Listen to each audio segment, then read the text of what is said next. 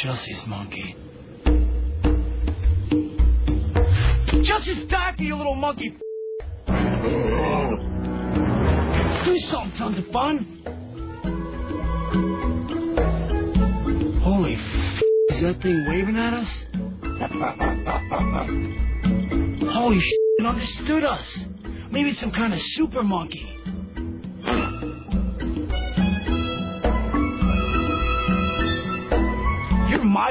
Bitch. You get my back. Don't go taking this chimp side.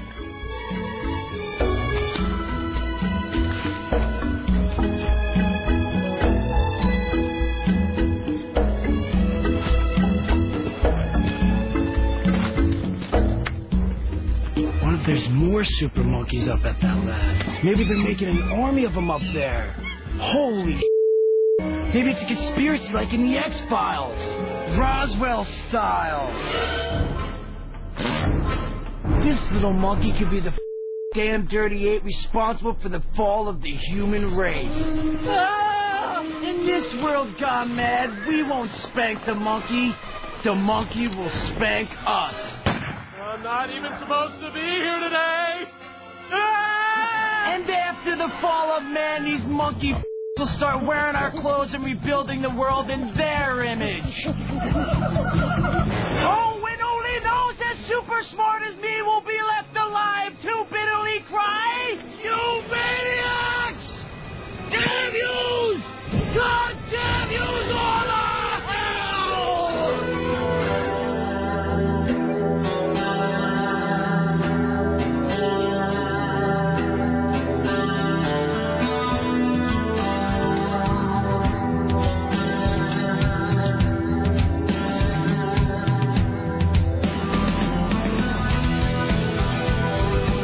Funny because it's a monkey. Monkeys equal comedy. Now that's comedy with a K. Uh, why, uh, hello, it is 6 minutes and 15 seconds after the hour of 11 in this, the month of February in the year of our Lord 2009. Thank you for coming along and making a part of your listening day. Friends, neighbors, boys, girls, children of all ages, Romans, countrymen, amusement seekers of all varieties. Thank you for coming by. Uh, it is the Rick Emerson radio program. We are live from the plushly appointed yet not overly ostentatious studios of AM 970 The Talker. This, my friends, is the Rick Emerson Cavalcade of Whimsy, an excursion into laughs. Uh, that's laughs, L A F F S. All right. It is uh, 503 733 2970. We'd like to join us today. 503 733 2970. 503 733 2970. That is the number for your dialing and dancing pleasure on this Wednesday. Uh, it's 503 733 2970. If you'd like to get on board with your comments, questions, clarifications, kvetches, ruminations, ponderings, limerick, haiku, iambic pentameter, whatever it is you've, uh, you've got today. 503 733 2970. Richie Bristol standing by, ready, willing, and able to pass along your observations about the interesting, the groundbreaking, the tedious, or the mundane. All right. Here's what is uh, coming up today. CNN radio correspondent Lisa Desjardins uh, will be joining us uh, from the Hill today. We in the prep sheet, Sarah Dillon? Yeah, I give it back to you. Yeah, I don't think you did. I think it's a world gone mad, Sarah, where you think you've done something and you haven't done that thing. Aha! You thought it was one way, it's really the other way. And Tyler reassured me that yes, all four. Good I All right. Uh, CNN radio correspondent Lisa Desjardins will join us today from the Hill. I guess. Uh, well, I don't guess. It was on. It was on the new. It was on the big talking magical box in my television that gives me information and fun. So I guess Barack Obama signed the uh, signed the stimulus bill into uh, the law. So really, just look out your window now and behold how nothing gets better. So that we'll talk to Lisa about that. We've got CNN radio correspondent Amanda Moyer. Does 2:30 mean 2:30 or 11:30 mean 11:30? Tyler wants to know. I'm sorry. So do you want to write at 30? Do you want at 35? Yes. Uh, no, no, no. We'll say 11:30. We will get it. We're gonna we're gonna create. You know what we're gonna do today, Sarah? We're gonna plan our work and we're gonna work our plan because that's the way to success in this topsy turvy world of ours. In uh, in the midst of this economic maelstrom, Sarah, really the only way to, monetize, uh, to monetize and to create ancillary revenue streams and to really own this new media and to try to bring ourselves up to speed in terms of penetrating the tertiary demographic skew. Well, first it's with monkey stories, and then also it's uh, staying on schedule. So that's Lisa Desjardins coming up today. Then Amanda Moyer will join us from the CNN Radio Center in Atlanta. She's talking about Facebook. Because I guess Facebook was doing. Some, I know what it is with that site, man. Here's by the that way. something creepy? Aren't they stealing people's like pictures? Here's the thing. It's not just well, it's not it's not stealing. It's that you don't own it. I mean, that's the thing. Like nothing on Facebook belongs to you, which everybody should should realize. Like the minute you sign up, like that none of it belongs to you. That it all belongs to them. Mm-hmm. So. But it's like the 17th time that Facebook has had to change their terms of service because somebody got all jacked up about something they saw or something that happened and then threatened some class action suit. And Facebook said, "Oh, I guess we'll stop that creepy thing we were doing if you really insist and if you're There's gonna have a bunch of lawyers." photographer friends on there who um, took down all their pictures because I guess Facebook can keep all the rights to any picture that you have. Of Yeah, them. well, you know, for the longest time, if you used Hotmail, anything you sent through Hotmail then became the property of Microsoft. Bam! For the win, Bill Gates. Wow, that's creepy. Well, their whole thing is like it's a free service. Don't use don't use it if you don't want to come if you don't want us to own everything. Um, so anyway, so I guess they had to revive.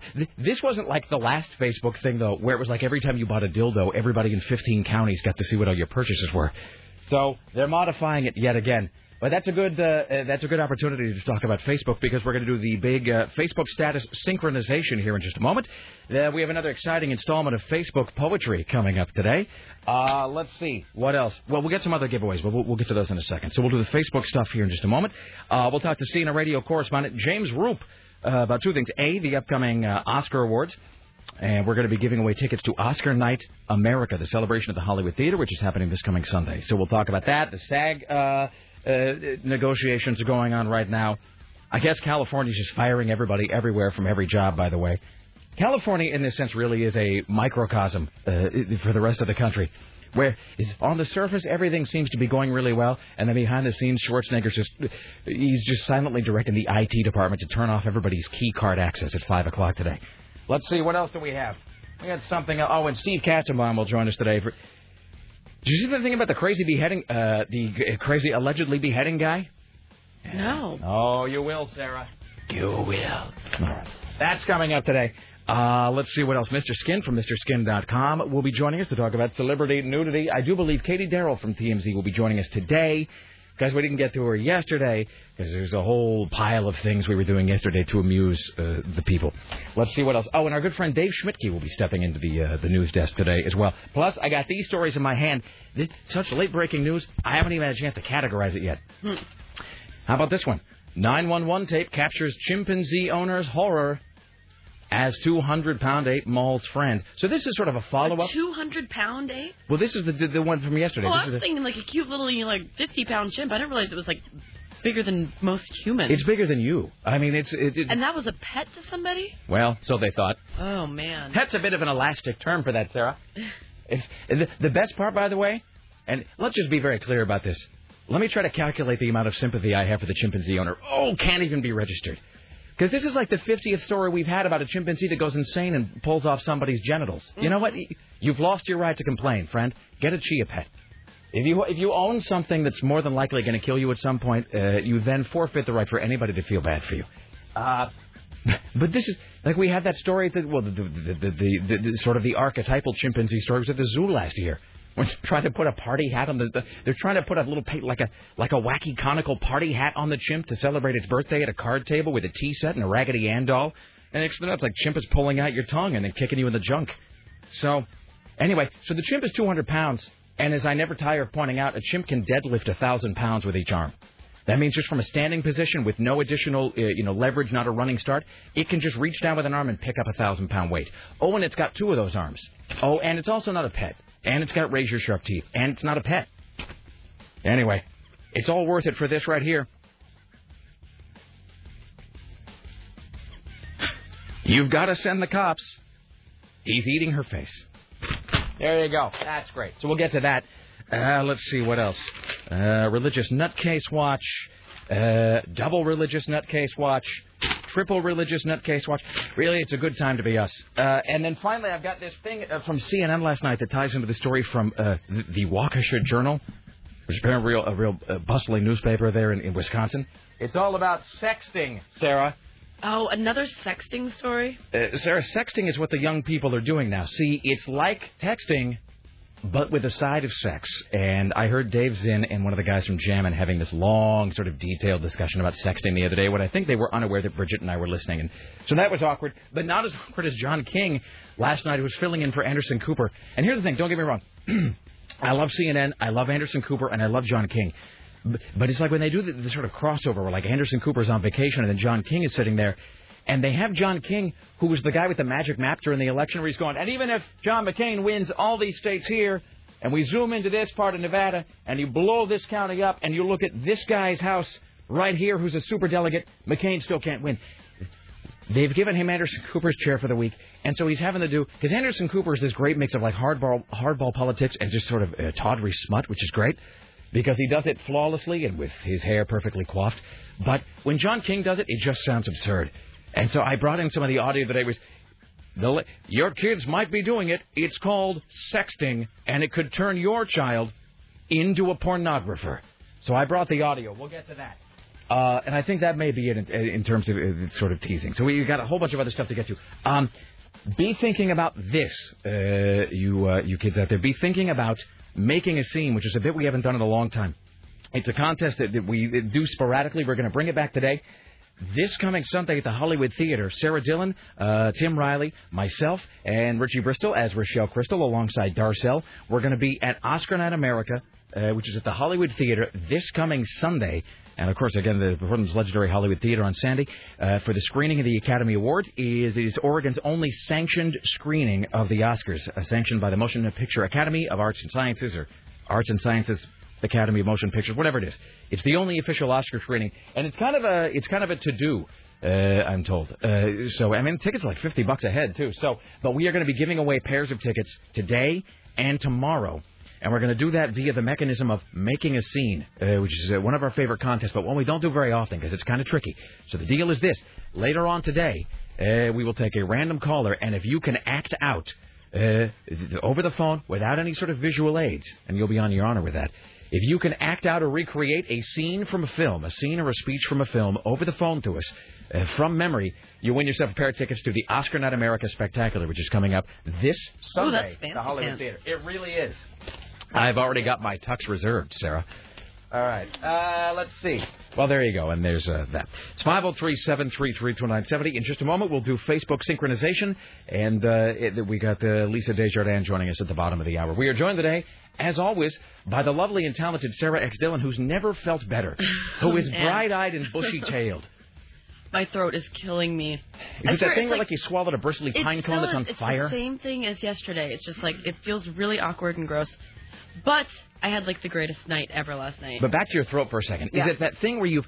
But it is, it is like a pine cone, but it's one that you just... That it feels just like I swallowed a cotton ball and it's like stuck in my throat. But is it a cotton ball that's on fire? Yeah, it doesn't really burn, but it just feels really awkward. It feels like it's a cotton ball covered in like dust, and it's just like stuck in my throat. And as much as I clear it, it's not going away. Now, let me ask you this. Um, I'm sure you've already considered this possibility, but what is the likelihood that you, in fact, just do have something stuck in your throat? Not have very done- likely. I mean, I guess it would have been. Yeah, can I it doesn't feel like something, but it feels it feels as if like it doesn't feel like there's anything lodged in there. can I ask you a question? Because I don't know a whole lot about the human body. As I think there was that whole awkward discussion about. Well, anyway, uh, we've had several discussions on this program that underscore the fact that I my grasp of anatomy is, is somewhat uh, it's, it's tenuous, I would say. I don't really get how your throat works, and here's what I mean by that. I mean, I, I understand how you speak and your vocal cords and your larynx, and there's like a little flappy flap thing that, uh, that keeps you from so like when you so you can drink and talk, but not at the same time or whatever. Do you ever do that thing where you're eating, and it's always to me, it's always a tortilla chip.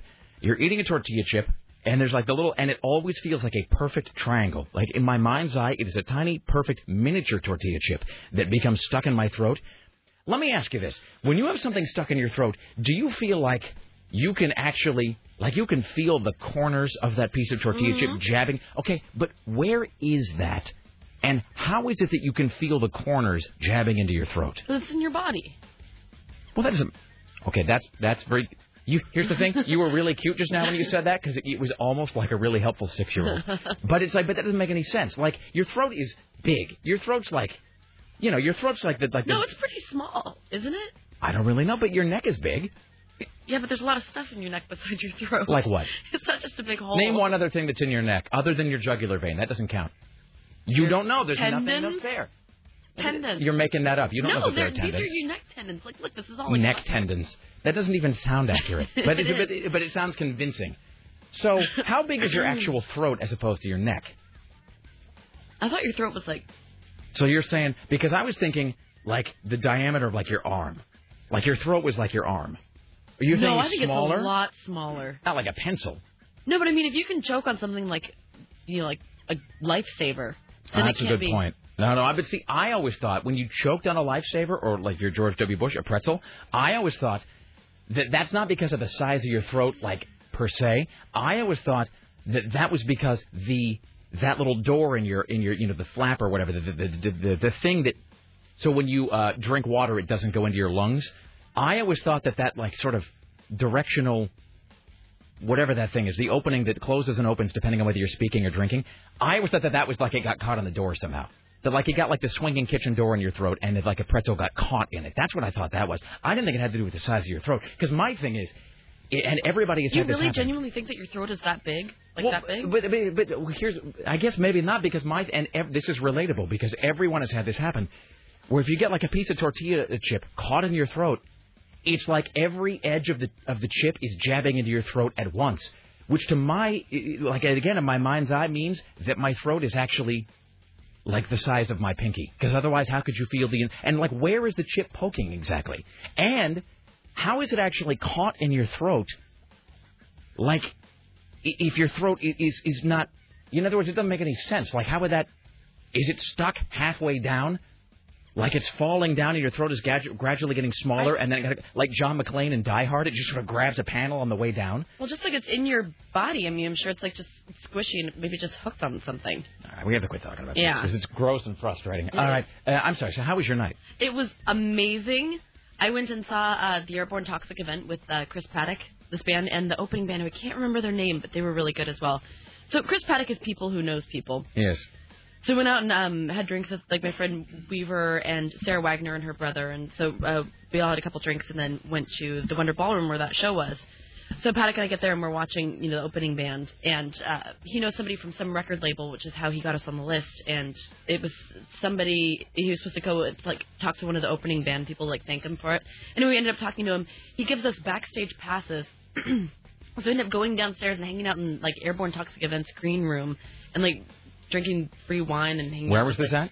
At the Wonder Ballroom. Oh, okay. Yeah, and so uh anyway, we're just hanging out there and then like you know those guys get done um they get off stage and so um you know Paddock is like schmoozy man, so Of we're hanging out with all the bands. and Working the room. We all decide to go to the water trough to play shuffleboard, which is like this, you know, trashy bar on Hawthorne. So it was just surreal. So I'm sitting there with Paddock. Wait, the water trough to play shuffleboard. I thought that was like. Are you talking about Sewickley's? Isn't there like a? No, Swickley's doesn't have shuffleboard, but it's right down the street. It's right down the street. I'm us. It's right confusing the two door. places. Yeah, okay, that's that's what I'm thinking of because Laura goes there. Yeah. It was surreal because you know how what a big fan I am of Airborne Toxic Events. So I'm sitting there with Paddock, you know, eating nachos and having a beer while looking at the guy who sings sometime around midnight. I'm like, this is the weirdest. This is my life. No, I know. And the whole band is you know like milling around and like Yeah. drinking Hamm's and playing shuffleboard. And I'm like, I just you know I've watched their music video about a billion times. Sort of an I love Portland uh, kind of. It was moment. really cool. It was cool and got to yeah chat with the singer for a second and um yeah and it was it was a lot of fun. excellent. So All right. needless to say, I'm exhausted and my throat hurts. So Uh, it was fun. I ate an entire jar of uh, of uh, ranch uh, uh, dip with uh, half a bag of tortilla chips and a Viso, and then I played Left 4 Dead for two and a half hours. Yin, kind of meet yang. Hello, Richie Bristol. How are you? Good. How are you doing? I am fantabulous. All right. So we didn't get a chance to talk about your rave thing yesterday, but you know what? Here, let's not confuse that with me actually caring about it all that much because I don't know that I do. I'm just going to say this: it's kind of a busy week for all of us because we got today going. I don't even. I think tomorrow is my slack day. I don't think I have anything anything going on tomorrow. But Friday or Saturday, I know we're going to Darcelle's at some point, and then on Saturday. We got uh, the the Film Fever radio things, their awards, and then Wednesday 13 is Saturday night, and then Sunday is the Oscar thing. So I don't know that we'll have time to talk about it, but i- at some point we're going to talk about the dates uh, that everybody, uh, you know, that, you know, everybody's bringing to the Oscar thing, because I know it's like Sarah plus one, me plus one, and then Richie like I have to I'm bring somebody. bringing five hot women. Well, I'm not bringing anybody, so don't feel like you have to. Okay. But Richie is apparently going to be accompanied by uh, like a bevy of sluts. So we'll talk about Are that. you serious? Yeah, it's not really a bevy. It's more of a gaggle. Of Okay. Sluts. It's a murder of sluts. So, all right, we'll take a break. Back after this with Lisa Desjardins. Don't go anywhere. It's the Rick Emerson radio program.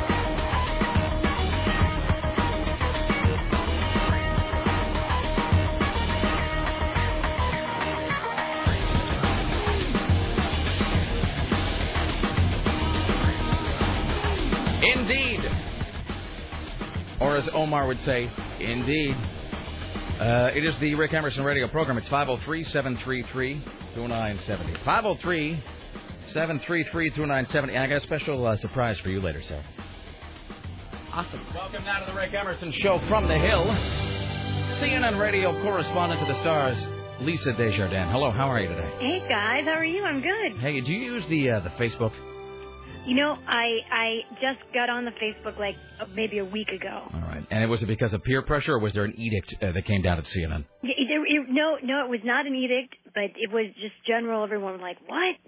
You- You got to be kidding me! You're not on Facebook?" Yeah. So I, I finally did it. I uh, I've resisted, uh, and here's the thing. I'm just, you know what it is? I'm already, I'm already anticipating whatever the next thing was because it was MySpace. Now it's Facebook, but then it'll be something else. I'm holding back. I'm going to be like really on the bleeding edge of whatever the next thing is, and it's not that stupid Twitter thing. I'm not doing that. Uh, and I don't mean to disrespect people who are using Twitter. God, God bless you. Not for me. You know, it turns out uh, we it just just came up at a meeting I was at yesterday that Twitter, the number of people on Twitter is actually very small.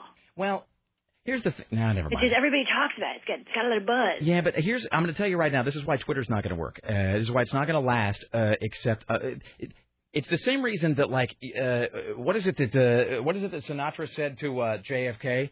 You know, we will never have a president named Hubert.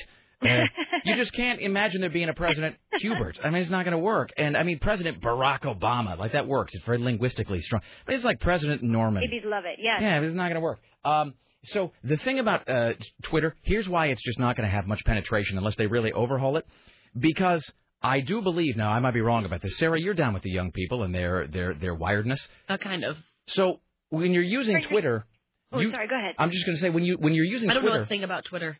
I don't understand it. as I understand it, though, when you Twitter is the actual service, like that's the whole thing. That's the that's the, the name of the company, and that's the, the the deal. But when you send an update, you're not sending a Twitter. You are sending A wait, tweet. a tweet. Yeah. Not going to do it. Grown no, man, not going to send a no, tweet. No, no, no. I'm not saying I'm better than I am better than some people, but that's not that's nothing to do. That's separate issues. I'm not going to send a tweet. It's not going to happen. Here's here's here's why you know that sort of thing doesn't work. Because when the Microsoft Zune first came out, and they've subsequently changed this, by the way, but when the Microsoft Zune first came out, um, as in how soon will there be an update to this? Because this one sucks.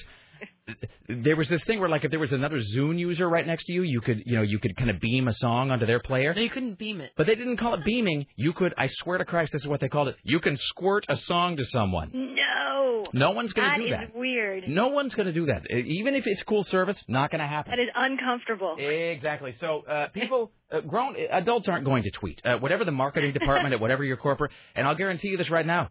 Uh, you work at a corporate, you work at a radio corporation. There's some guy right now going, "Yeah, we got to figure out how to uh, monetize." Uh, twi- not going to happen. it's not going to happen. Save your save your investigative dollars, sir. I guess the choice was probably between should we make each communication a tweet or should we make it a twit? And uh there you go. I should totally have that. I should. I'm going to twit you something right now. Hold on. exactly. Jesus. And that is a lose lose All right. for a Um, so just for everybody out there listening, in a moment we'll do the Facebook synchronization. Uh, we're going to have everyone in the world uh, who is listening to this program synchronize their Facebook status message in just a moment. oh, uh, really? Uh, yes, they're all what going. does it even mean? What happened? Uh, we direct everyone, and today, Sarah, it's you. Uh, you got to come up with the phrase today. I was yesterday. Uh, Ah. so you got to come up with uh, you got to come up with today's. Uh, we uh, direct everyone in the audience to go to their Facebook account, go to their Facebook status, and then adjust it to direct everyone to listen to this show. Oh wow, that's really cool. Well, here's the thing. I'm going to tell you right now. I stole it from Mike O'Mara. So uh, that's I want to give credit where credit's due. The thing is, he doesn't do it every day though. They only did it once. They that's he how, really he really doesn't understand Facebook at all. no, and that's how genius that show is. Is that like what I will take and then use every day because I have no content. Uh, like they just do once because they got more content. They got con- content coming out their ears. That's so right. uh, they just did it passingly. I'm like, I will do that every day and kill five minutes with it. Uh, all right. So in any event, hey, so I saw the, the footage last night of, where Obama is signing the stimulus bill into law, and he was sort of this really inappropriate cheering though, everybody's like, ah, woo! It was like they just won the pennant or something. Yes, there is some really uh, crazy rock star cheering still with him, and even today he was in Phoenix and he he announced this foreclosure plan that he has, and, and I don't know, is it? I always feel like it's a little cheesy when I play cuts on your show, but uh, but here here was here was the this? today. Why don't you play a cut and then I won't hear it, but I'll pretend that I heard it, and then we'll have a relationship based on lies. How about that? Perfect and hilarious. Okay. Perfect. All right, here's the cut. That is for the announcement of the Obama foreclosure plan. I mean, it was it was like a NASCAR race. First of all, let me uh, give those folks a little word. That word is called proportional.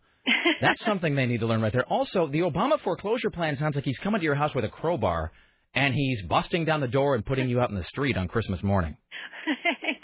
uh, yeah, it d- does sound like that. No, it's it's all negotiating with banks, but the government is putting up a lot of money.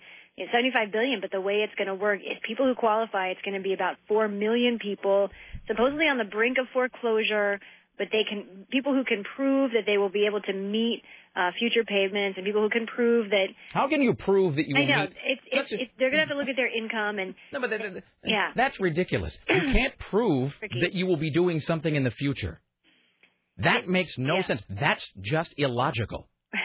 Someone hasn't under, someone doesn't understand how the space time continuum works. I can prove the future. Really? I'm going to prove. Here's the. Why don't they just skip right to the bottom of the page and prove that in the future we're over, you know, we're victorious over the over the the Skynet uh, software and that Sarah Connor is safe. I don't know. They Jesus. should. You're right. I, I don't understand this country. I really don't.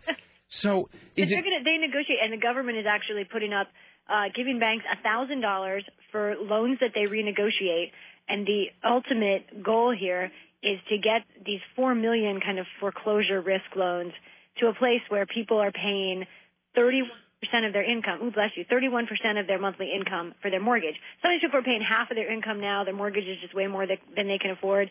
So banks are supposed to bring down that uh, mortgage payment to say 38% of income, and then the U.S. government under this plan will pay, uh, uh, you know, a couple thousand more to bring the mortgage payment down to 31%. So we're the government will be paying essentially the lower mortgage rates for the next few years for people. Has anybody asked the government? I say as though it's one guy. Has anybody asked the government what seems to be a really uh, frequently asked question?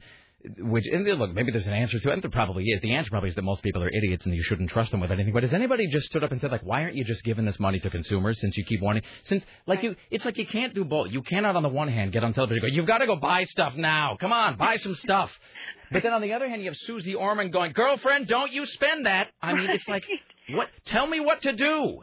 Right, our savings rate is too low, but so is our spending rate. So I don't. Yeah, seriously. So really, the the, only answer there is that we all need huge raises now, today. Yeah, That's it. Like, Immediately. I mean, and I'm and I'm kind I'm being kind of flip about it, but really, honestly, I, just tell me. the answer. Yeah, I mean, but uh, look, you.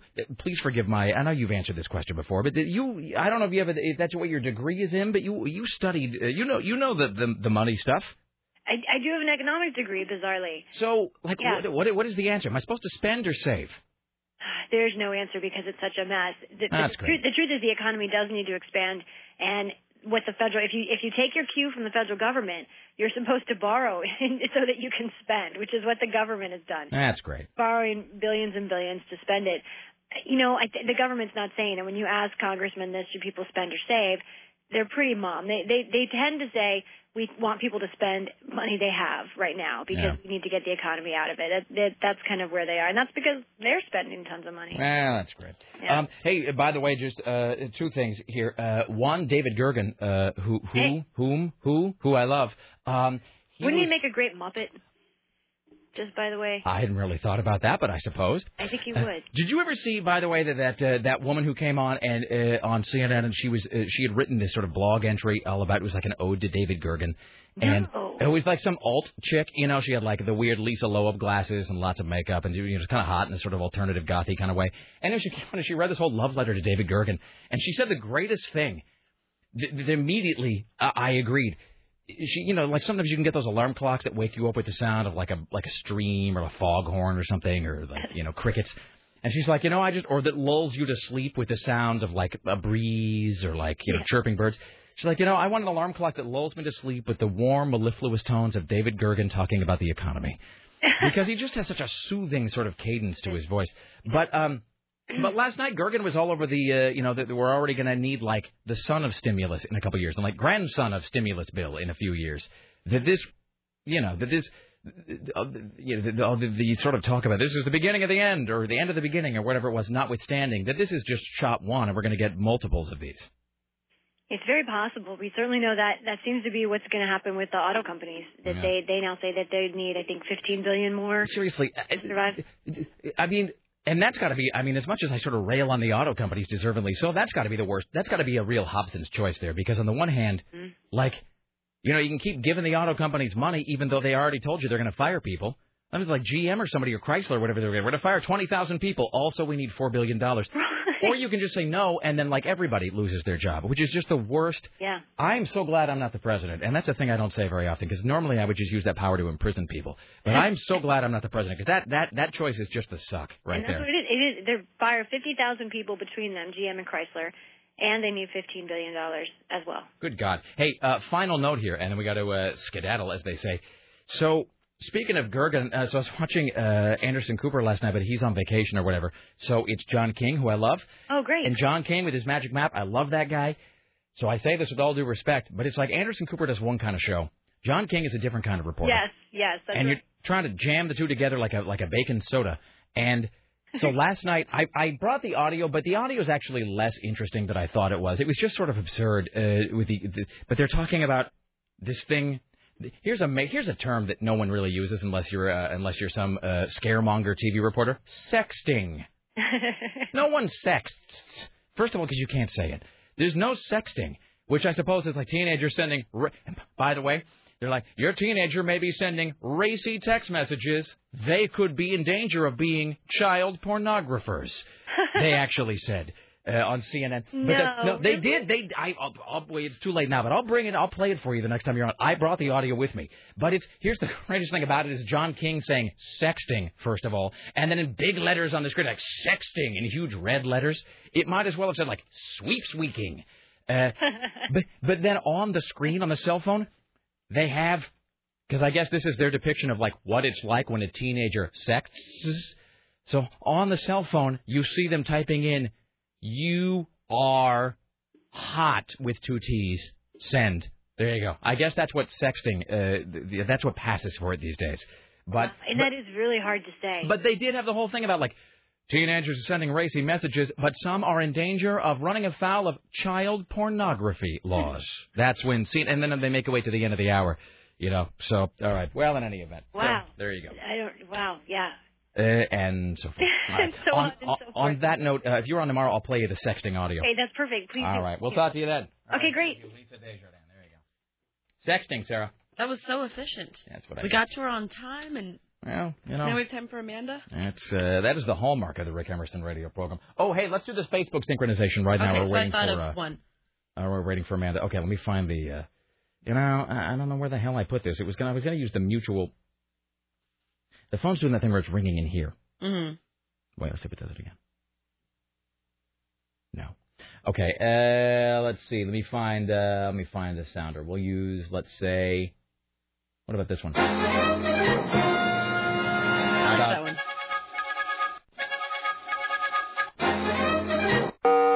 Wow. Wow. Wow. It's so loud. Sorry. Sorry. Sorry. That's my fault. Okay, we'll use this one instead. All right. It's time to do our uh, Facebook synchronization for today. All right, ladies and gentlemen, now is the time you go to your Facebook account and sign in. You are going to update your Facebook status uh, to shamelessly whore this, the Rick Emerson radio program, to any and all who may see your status. All right, uh, Sarah, do you have the message? Yes, I do. Sorry, All right. clearing my throat. That's All okay. See, now I'm doing it. Now I'm doing like a sympathy throat thing over here. I'm like, um, hold on. See now, one second. Ooh, at least I cover my mouth. There needs to be. What's the point of that? Why would I cover my mouth? You're already sick. That's true. And we're in a but small all breathing in all this gross. Room with no air or vents. Not that I'm complaining, but I'm just saying um, it's cozy. So uh, now is the time that you update your Facebook status uh, message. Go to your Facebook account, log in, and right now you are going to update your Facebook status to say the following: Sarah. Um, let's see. Sarah is listening to the Rick Emerson show on www.970.am dash baby Jesus will thank you. All right, so there you go. So please now to change your Facebook status to this blank uh, wants you to listen to the Rick Emerson show at www.970.am. Uh, dashes or dots? Dash. Dash.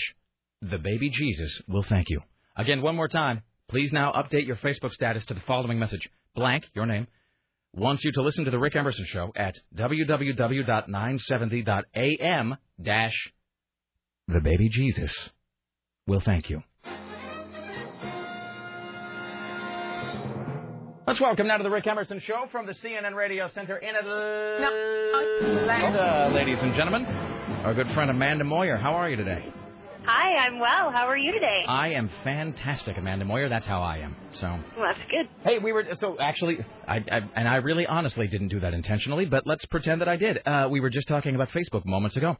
Uh, so Facebook, it says Facebook flap but this is a story that we've heard like nine different variations on uh, uh, over the last three or four years. Facebook seems to be doing this. Here's why I don't trust Facebook because they keep doing that thing. Facebook is like my dog, where I will sit there on the couch and I'm sitting there on the couch and I got like uh, you know some snacks. Like I'm sitting there, I'm eating a handful of bugles. Let's say there I am with a handful of bugles, and my dog Max will sit there and I will say, look, stay over there in your you know, and he has like a little den. I'll say, stay in your den. You don't come out until I'm done with my bugles. You stay right there. And then I look over, and he hasn't like left his sort of blanketed like little area, he, but but he's moved about halfway off the blanket. And then I look over, and he's moved uh, like halfway toward me, and then he's by the edge of the couch looking up. And I'll say, "No, bad dog, go over there." And he'll sit, and you know, and he'll go back to his little den area, and he'll lay down. And I go back to watching TV. And then I look up and he's like halfway over to my, you know, but nothing you notice right away, but it's like he's halfway there and then you got to go put him back again. That's what Facebook seems to be doing. Because first it's like, and we're going to tell everybody everything you buy. And people say, stop that. Okay. We're going to tell people everything you're doing. Stop that. Uh, we, we own everything you post. Stop it. You know, and it's, they, but they just don't ever get the lesson, right? Is that, so that's, what is the latest iteration of this? It is kind of like that, especially considering they backed down, which was a surprise. Uh, you know, I spoke to a number of experts, security experts and privacy experts, and they couldn't believe that uh, Facebook actually changed their terms of use policy back to what it was after making this change and causing all of this controversy. But basically, that is the latest. They've gone back to their old policy, and uh, they said that they're going to clarify it. They're, they even posted a uh, a forum for users to come and talk about what their new terms of policy should be. And uh, they said that they didn't mean to upset everyone. And see, and it's one of those things where they either they either knew and didn't care uh, that they did this, or they just figured they wouldn't get caught. You know what I mean? Like, they, like maybe nobody will notice it. And I was comparing this earlier. There was a thing that Microsoft did some years ago, uh, and this is not like a long time ago. It was maybe three years ago, four years ago, where if you used the Hotmail account, so if you had like Amanda Moyer at Hotmail.com, there was this thing buried in the terms of service or TOS that anything you sent via Hotmail, Microsoft owned. So, like if you were Stephen King, let's say, and Stephen King was sending you a copy of his new book to read, you know, because he wanted your feedback on it before he submitted it to the publisher. Stephen King sent this book through Microsoft's Hotmail. Microsoft owns the new Stephen King novel, like like technically speaking. And somebody finally like looked through and they went, wait a minute, this is no. And so the Microsoft had to go, well, fine, we'll change it back. But clearly, like that doesn't get in there by accident. Like somebody, there was a lawyer somewhere who had to draw that up. Somebody intentionally put that language in there. So it was with Facebook. Right. I'm sure it was not an accident. And privacy experts, when you talk to them, they say this happens all the time. It goes under the radar. When you when a company changes their terms of service like that, you're right. It has to. They have to think about it, and you have to go through lawyers, and you have to be very specific wording. So when you do that, most t- companies do this all the time. Like you said, email servers, companies, uh, even the companies that you work for. When you send an email at work, the, technically the company you work for owns all those emails. That's why I say they say don't send anything that you wouldn't want everyone to know at work. And um, that was kind of like what happened here. And uh, most likely it would have flown right under the radar and nobody would have noticed. But because a blogger saw it and then posted it, it started drawing all this this controversy, but most likely the average person wouldn't have seen it, known what it meant, or cared. Yeah. All right. Well, on that note, and I was going to ask you this thing about about Blagojevich. I don't really care except to say that. Here's the weird thing about it is that, in a weird way, Rod Blagojevich was kind of right when he was just kind of doing nothing thinking that maybe the storm would pass and he wouldn't get booted out. If he'd managed to like stick it out another two weeks, probably he wouldn't have gotten impeached because we have just a short, a short freaking attention span in this country. Like Larry Craig from Idaho learned the same thing. That you know you just kind of hang around long enough, people sort of forget whatever it is you did. Um, so th- now I know that so Blagojevich is out And then so there's this, uh, but this Roland Burris, who's the you know U.S. senator. Now they've all now everybody sort of turned the cameras on him because there's some I don't know they're thinking he lied or they're thinking or they're, thinking he didn't disclose something right or he committed perjury. What is he What is he being suspected of? Right. All the attention is on him. Apparently, he had three conversations with Robert Blagojevich, who is Rod Blagojevich's brother, and they were about campaigning and uh, raising funds for Rod, Blagojevich. And the thing is that he should have the he should have told the House Impeachment Committee in his testimony during the impeachment trial. He never mentioned that he had these conversations after the election that they asked him to raise money. He just kind of left it all out.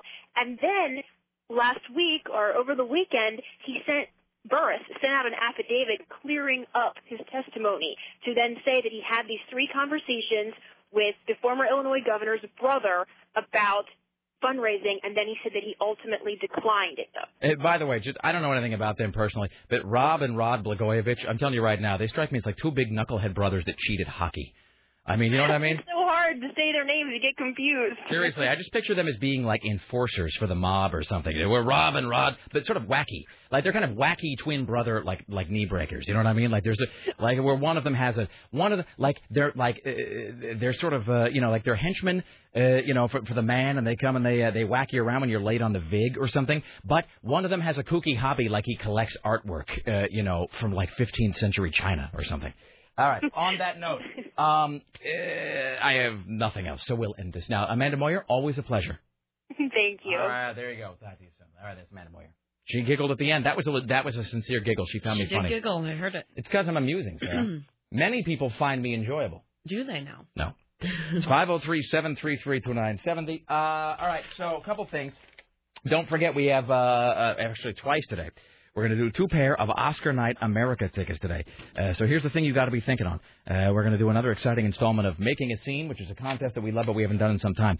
So the deal is you will need to uh, perform from memory uh, over the phone, and it's got to be a substantial. There's no real time limit, but it's got to be a complete scene or speech or section from a film. You got to be able to do it from memory on the phone. Uh, so you got to act out a sequence, scene or speech from a film, and if you can do that, uh, you win a pair of tickets to Oscar Night America, Oregon's only Oscar Night America event, officially sanctioned by the Academy of Motion Picture Arts and Sciences, fundraiser for the educational programs of film, action, and the preservation of the Hollywood theater. Uh, such celebrities as Sarah Dillon, Tim Riley, Darcelle, Rochelle Crystal. I'll be there. Jay Malone, Rod Hill from K2. So it's uh, it's all very exciting. So that's coming up today, and those tickets uh, are available at filmaction.org. Uh, but uh, what with these trying economic times, you'd rather win them. Uh, your chance will be coming up, so we'll do that. And you get to see Tim. Come on. And you get to see the four of us together again, sort of like the Mhm. Rat Pack thing. And Uh, Richie and Drag. with Liza Minnelli. Richie would be there. You go. I was going to say like the Rat Pack reunion, but with Richie as Liza Minnelli. Well done.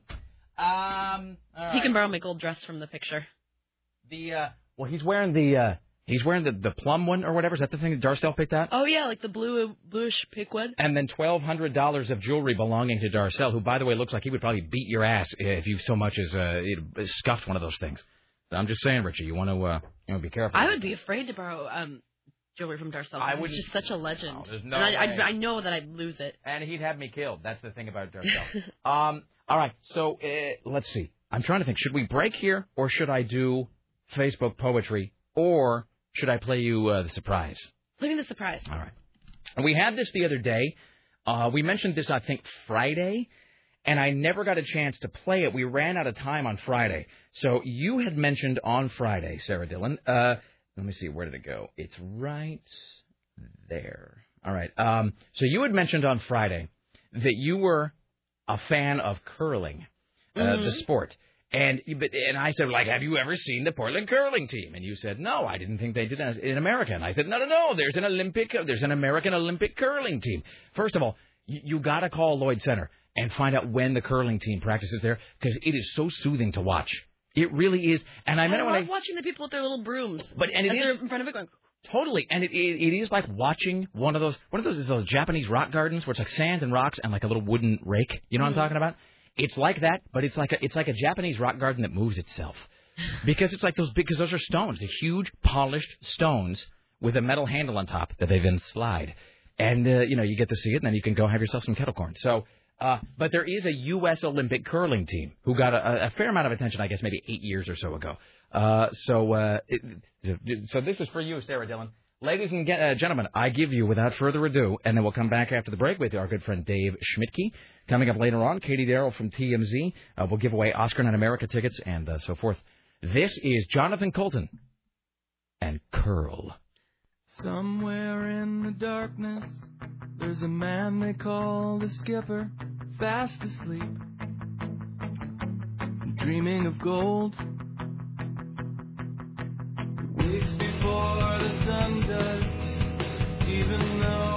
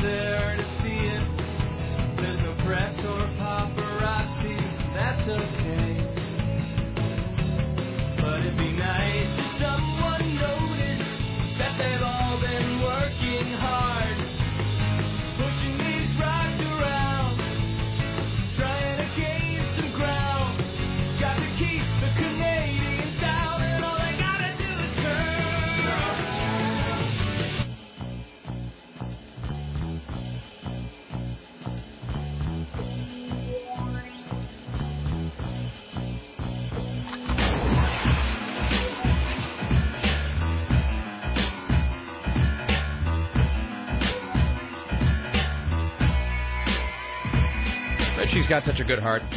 He really does. Wrapped in a whole layer of creepy. All right, then. Why, hello, it's the Rick Emerson radio program. Thank you for coming along. It's 503 733 2970. Did you watch this uh, Prego shuffle thing? Oh yes, I did. Isn't that the worst thing you've ever seen That in your is life? terrible. To the point that. I, here's the thing. We'll, we'll play it later because it's only 45 seconds long. It doesn't really work all that well, probably, just audio, because the. It, what it is is I'm just I'm not even gonna I'm not even gonna like be trying to be serious about it. It's a bunch of pregnant women. It's from a workout video, like an aerobics workout tape for pregnant women. Well, you know, fine, whatever. I mean, you're to be pregnant, okay. You're to work out, great. You need a video for that, that's also wonderful. Here's what you shouldn't do uh, in your workout video for pregnant women. You shouldn't have a lot of these uh, pregnant uh, white women rapping about how they're working Wearing out. Wearing sunglasses. Seriously, sunglasses dancing. Oh, and saying it's time to do the Prego shuffle, which, by the way, sounds like you're doing a dance to a spaghetti sauce. And then there was a reference to Kegels at one point. Something about it's great for your pelvic floor. Oh God.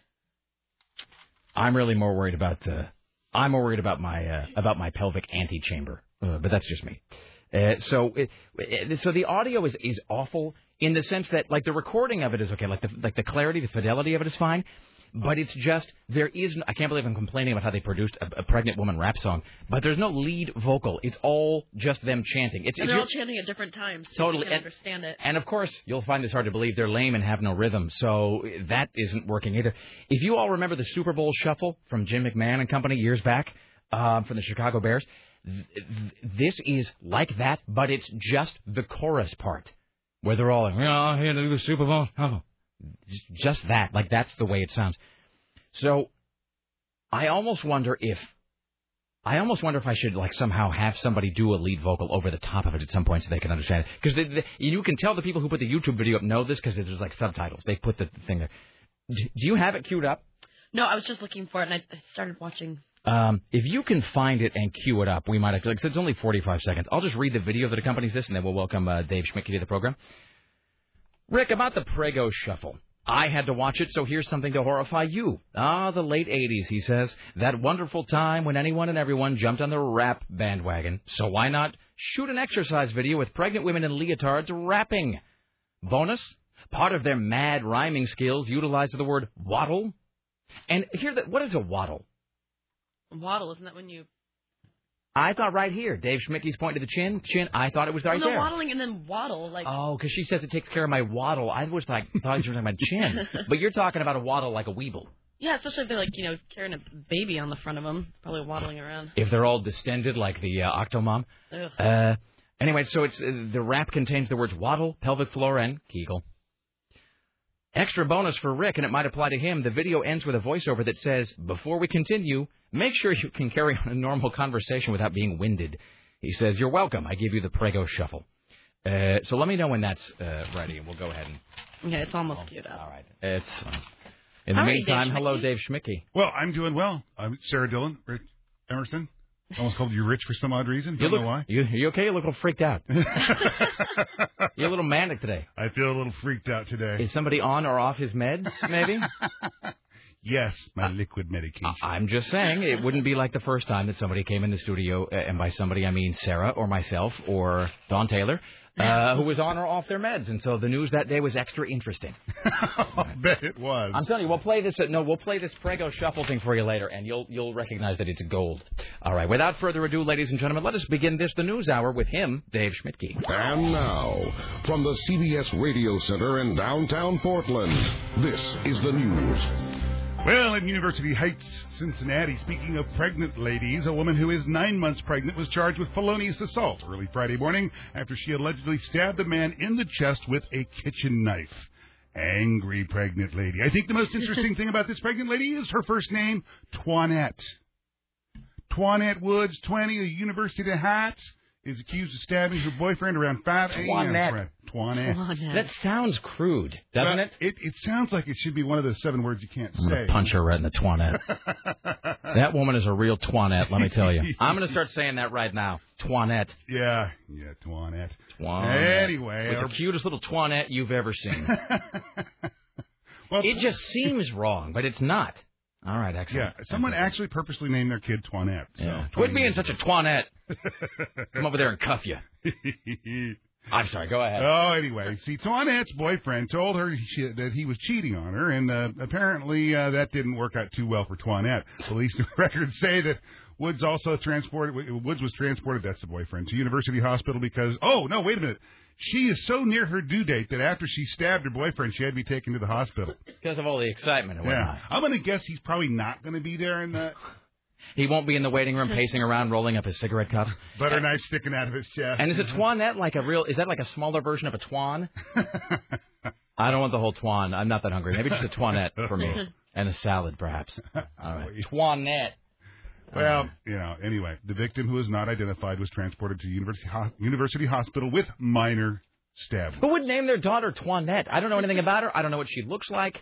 I don't. I have. I don't know her. Uh, her, her religion, race, creed, Yeah. something, something, whatever the nine other things are in the CBS. Uh, you know, how to get along with people book. I don't know anything about that. I'm just saying. It's like naming your daughter Tanqueray. It just doesn't. It just Yeah. it doesn't really work somehow. Hey, let me ask you guys a question. You all are learned people. As we were uh, we were in the break and we were talking about. There is actually a pretty great commercial we're running right now for the uh, for the Oregon State Lottery, mm-hmm. and it's you know, eh, eh, it's that thing where it's like the guy, and it's a whole like, you know, not to be used for purposes of investment. And the guy's doing the thing where he's like, he's, I guess he's drawing numbers or whatever, and he's like, oh, this number is not yours. This number is nothing. This number's a five, but that doesn't, you don't win it. You have a five, but you don't win anything with that. Sorry, not, yours. It's, it's actually really great. But you and I were talking about, you know, gambling and, you know, blackjack and poker and all the different odds or whatever. Mm-hmm. And I was talking about something, something playing blackjack where the odds are higher. But then I realized I don't know if that's accurate. Do I mean to say the odds are lower or higher? Well, lower would be better. Higher against, higher that I would win, but lower against me. Yeah. Well, I mean, it's like I think if I got this right, and I'm not a big gambler. I, mean, I do buy, I do spend my dollar a week on on Powerball, but you know that's more for daydreaming purposes than anything else. But I think as far as like in horse racing, the odds are higher. The, the the chances you win are lower, but when you do, you make more money My porn name is going to be Powerball, by the way. Just so you know. because that's my job. Um, so, uh, but but it's more of a linguistic question. It's like we always have that discussion here when somebody says, "Well, it's all downhill from here." Like, is that good or bad? We never have figured it out. No. I don't know. Walking downhill is a lot easier than walking uphill. I If, suppose. like, if somebody were to, like, uh, like, let's say at the midway point of this program, we were to stop and to assess its obvious genius and say to ourselves, uh, you know, well, and so, you know, the, uh, you know, it's all, it's all downhill from here. like you might think to yourself, well, that's bad because then it means the quality is going to go down. But then you think, well, you, you don't want to say it's all uphill from here because then it sounds like it's all just work and it sucks. Yeah. Well, I don't know. It's like hit the ground running. Have you ever tried that? No, I don't know what that means. What is that? Is that like a military thing? Like if you're jumping out of a helicopter? I, I don't know, but I, I just I'm trying to think how that would even you'd even All right. do that. Let me ask you this. Okay, Shoot, here's yeah. and this is really where I'm leading. This is the ultimate resolution, hopefully, of all of this. In fact, I'll, I won't even I won't even put you on the spot, Dave, because you're you just walked in here and you're ob- a little freaky. You're and only one side of my headphones is working. That's why I'm a little freaky. Is that true? Yeah. Hold on a second. Nobody ever tells me anything. For the love of God, it's so hard to. There's no way till off air, but it's you freaking know, me out. It's so it's so hard to to find good people. Richie Bristol, can you join us, please? No, no, no. You, see, you totally should have. Hey, we're, are we not? I thought we were. Booby. I thought we were family. I thought we were close. I- Oh, there's another set here, but I thought. I thought. short. I, I want to be. Uh, you know. Uh, I have a large head, and so it won't reach my we're all professionals gi- here. ginormous bean. And we all understand exactly how much it can. We all understand how much it can throw you off when your headphones aren't working. Sarah and and I'm I. deaf in one side, so that happens to be the side where they're working. so here's what you Oh, sound no. like to me. Now, really, to be fair though, you know you can take those headphones off and turn them around. Okay. Anyway, but no, no, no. Sarah and I've talked about that. If you come in, like Sarah left her headphones at home one time, uh, and Oh, it, it throws you off. people don't, uh, you know, I'm not. It just throws you, as you said, throws you off. It's like Jordan have to use different shoes or something. It's like it, it, it, people don't understand that if you're using headphones and your headphones are changed or different, You can it can tell screw somebody the whole even thing up. picks them up. I can feel it if someone has just put them on their head for a second and then put them back exactly where they were. That- All right. So are those working? tempting. Oh, well, you know, it's a little weird. I can hear now, but the other there's a gap on the other side, but it, it'll be all right. Please forgive me for conducting all this business uh, on the air. Richie, do we not have a pair of guest headphones that works? Uh, I fixed those. They work. Obviously not. no, that you, but you didn't. That's why you had to, because they weren't working in one ear just now. Yeah, check it out. I, you, he does, Richie, you Now don't have watch to check it it out. I all trust work, that and I'm Dave gonna- is not making it up. You don't have to check it out. I, Works fine. for love of All right, God. let me listen. All right, Sarah, will you Let please come and be the judge of this? All right, before we continue. All right, I, Um, it does not work. yeah, Richie, I'm going to default to trusting Dave. No, listen. All right, so like, uh, Yeah, Yeah. yeah. yeah, but working in one supposed ear is. What do you mean that's all that's supposed to? There are two. I fixed it. See this? This is no wire. You can't say they're broken and then say Here you go. Here's. I fixed it and then say they're not supposed to work. This is exactly like Tim's. Okay, but th- everyone is not. First of all, everyone's not like Tim, and Tim preferred them only in one ear because he wanted to do a Gary Owens thing. Okay, but you do realize that earphones come with two sides because most people have two ears and want to use both of them. and his head's too big for Oh, the for the other love of God. Well, DJ only uses one side. All right, we're gonna. Okay, here's Let's the take thing. a break. No, no, no, no, no, no. We're not breaking. What we're going to do is we're going to stop that part of the conversation, Richie, and we're going to move to this part, which is where I say, do we have a pair of guest telephones that works in the real world, not like in crazy Richie land? Uh, you didn't get the memo, did you? Actually, I'm. We're putting out a PO right now for two more.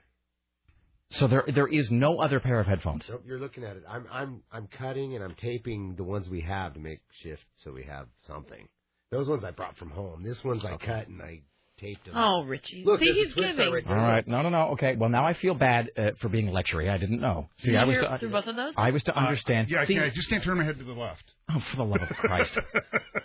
All right. That's Well, not, that's that's great. not Richie's fault. I got a big head. No, no, no. It's, It's it's uh, huge. Maybe if I move to the right a little right. bit. There you go. Well, thank you, thank you, Richie. I appreciate you it. go. That's all a right, little there you go. That's Thank Richie. you. You- All right. Okay. All right, yeah, that's really fantastic. sorry that I brought that up. No, no, no, no, no. I'm glad you told us because I, we thought you were just mental, which is it's not like it, it it's not like it can't also be the case that Yeah. you're mental, but It's true. But that's right. why I was looking at you kind of funny when I first started talking. well, you know that uh, you know that 29% bonus isn't going to cover itself in New York. Dave, so we got to uh, we got to cut corners here. It's uh,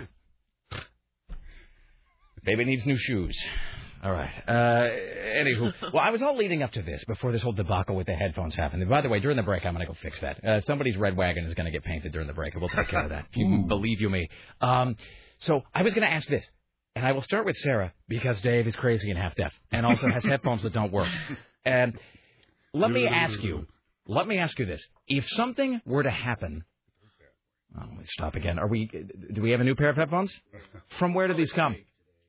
Richie, where Oh, did we these- get these? These feel really, really good. What do you mean? Where you okay, found them? seri- seriously, where did they come from? Uh, Matt Matt Green hooked us up. All right. Wow. Here's Oh, why. awesome. Here's the only reason I ask is because there was this incident about a month and a half ago where somebody needed some headphones and they just went into the Playhouse studio and just took like like took a bunch of stuff. Did they ever find out who did that? Uh, I don't know. I don't. Uh, but I'm just saying, like, we don't want to be those guys. Like, you don't want to go be pilfering through people's crap. So, all right. Thank you, Richie. I appreciate you taking care of that. All right. Thank you, Matt Green and Mrs. Calabash. All right. Dave, are you able the to Air hear? Fancy headphones are they better? Wow. I mean, they're soft, but you're not going to believe this. It, I get them on both sides if I hold the cord up like this. wow. You know, at this point in time, though, I'd say let's not worry. Wait, uh, but, uh, hold on. Are you sure that it's not the jack? Well, yeah, I tried it on this jack first, and then I moved to this one. What could make this better? There you go. Oh yeah. Oh, that's now we got it. Now, thank you, Richie. Are you hearing the orchestral popcorn in both ears? That is that is the solution. Some tape. Bingo. We're set. Thank you. Love of sweet gravy, almighty. All right. Only the best here at CBS. Oh, love of God. Only the best. All right. It is 503-733-2970. 50. This is what you call cum to core, uh, Dave Schmicky. This is how that 10 share is achieved right here. You know, that, that, you know, that TSL doesn't just make itself. Uh, you you give genius to the people. All right. So just real quickly, I and I because I wrote this down, but I do want to get to this. Only because it is a follow-up to our higher or lower, uphill, downhill, the, the, the linguistic thing, and plus language is sort of an obsession of ours. Uh, not unlike the late great George Carlin, we spend a lot of time thinking about words. Sarah, if I were to describe to you something that happens every other month, how would you describe that event? Um, In other words, there's something like once a year is annually. If something is every other month, what is it? I don't know. Do you have a guess? I was gonna say bi-monthly, but that's twice a month. See, but hmm. is that twice a month?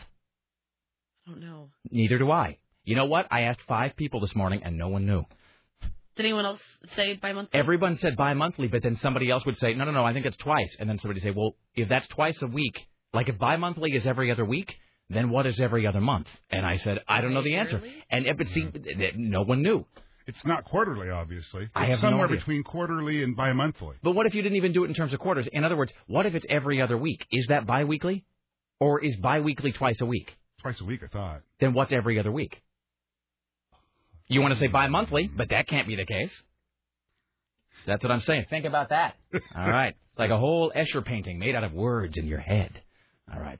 Taste the colors with your mind, brother. All right. Here's Dave Schmicky, ladies and gentlemen. Well, in Edmonton, uh, Canada, Graham Nickerson is 27. Graham Nickerson? Graham Nickerson. That's a porn name in Britain. It- it- well, yeah, and that might be just the case because Graham has worn women's undergarments at least once in his life. However, he was really drunk when he did it on August 16th, 2009. Uh, eight. that hasn't happened yet, unless you're in my world.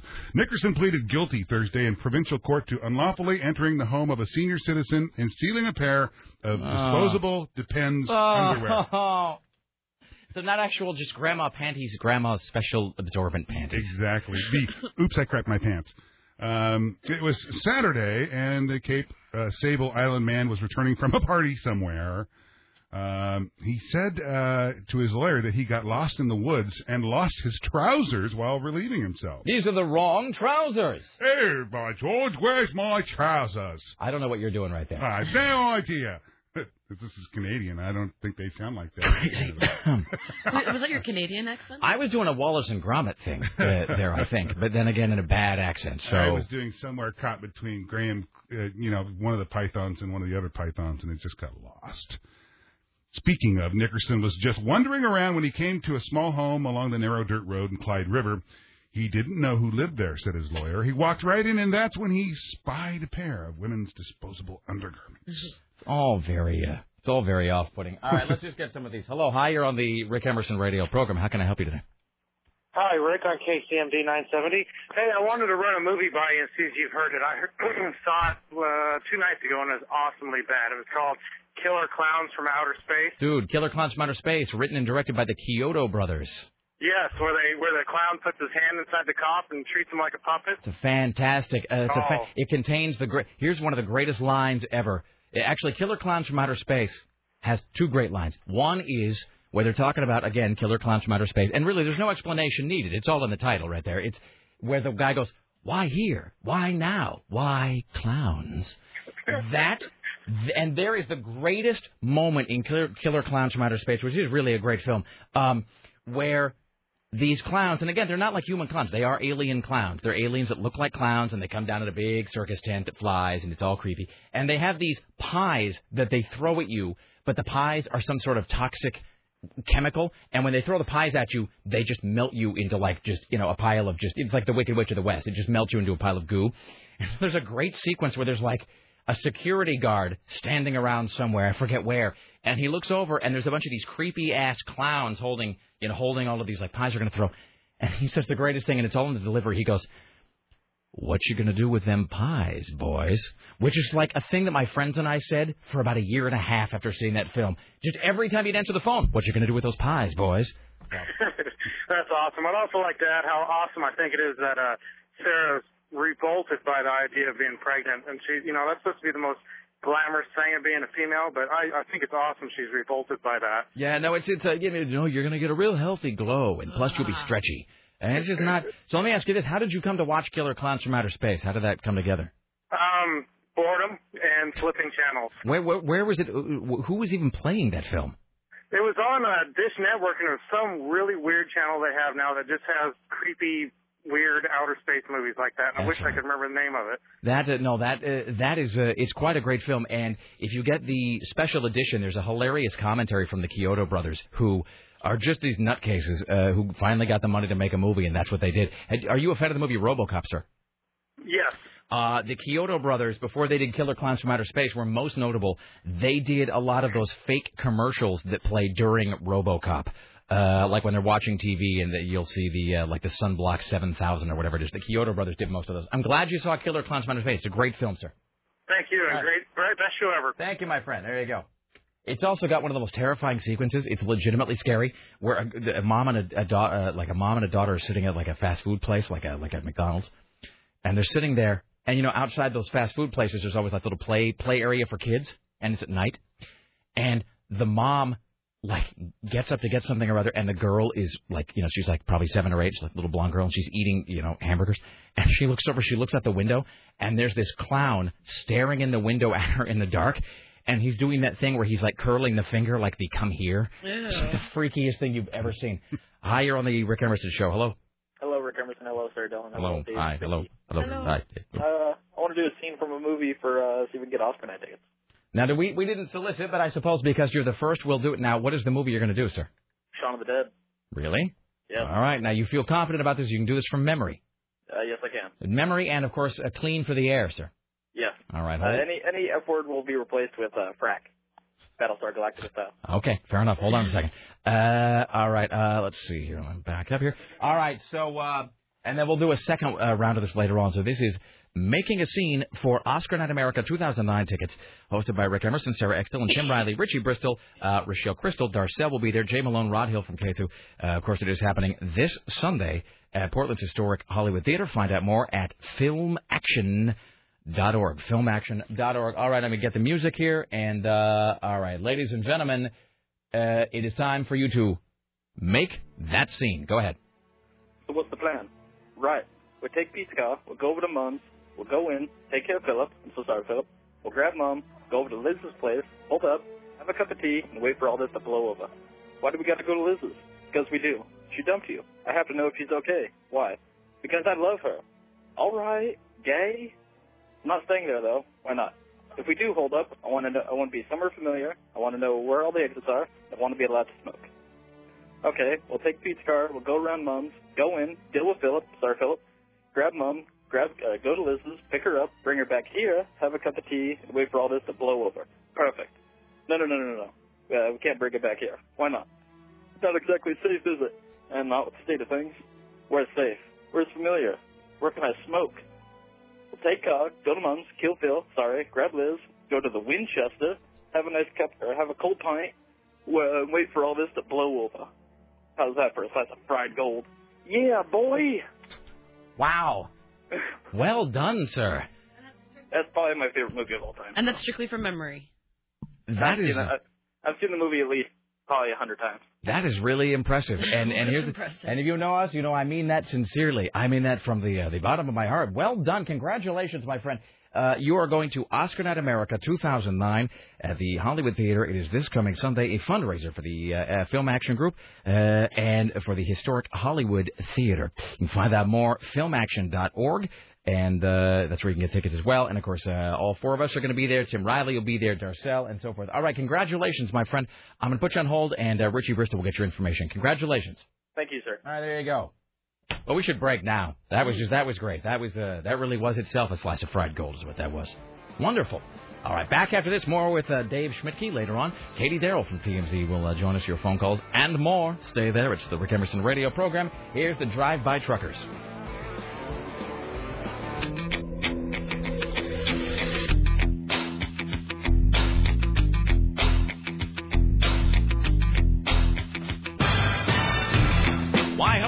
Rick Emerson radio program.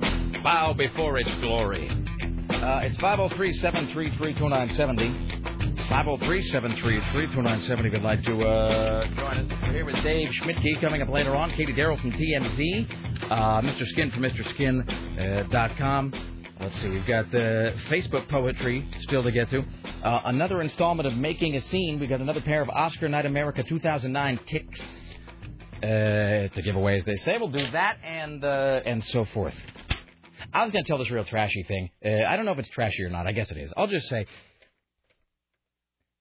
Let me ask you this, Sarah. How tra- I was going to ask, do you believe this to be trashy? But of course it is. The question of how trashy, like on a scale of one to ten, is this? Because you know the whole thing in Southeast is like you don't need to throw anything away. You just kind of put it out like in front of your house.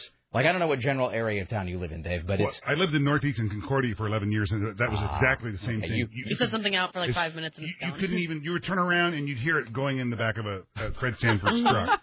totally. Down, down, down, there.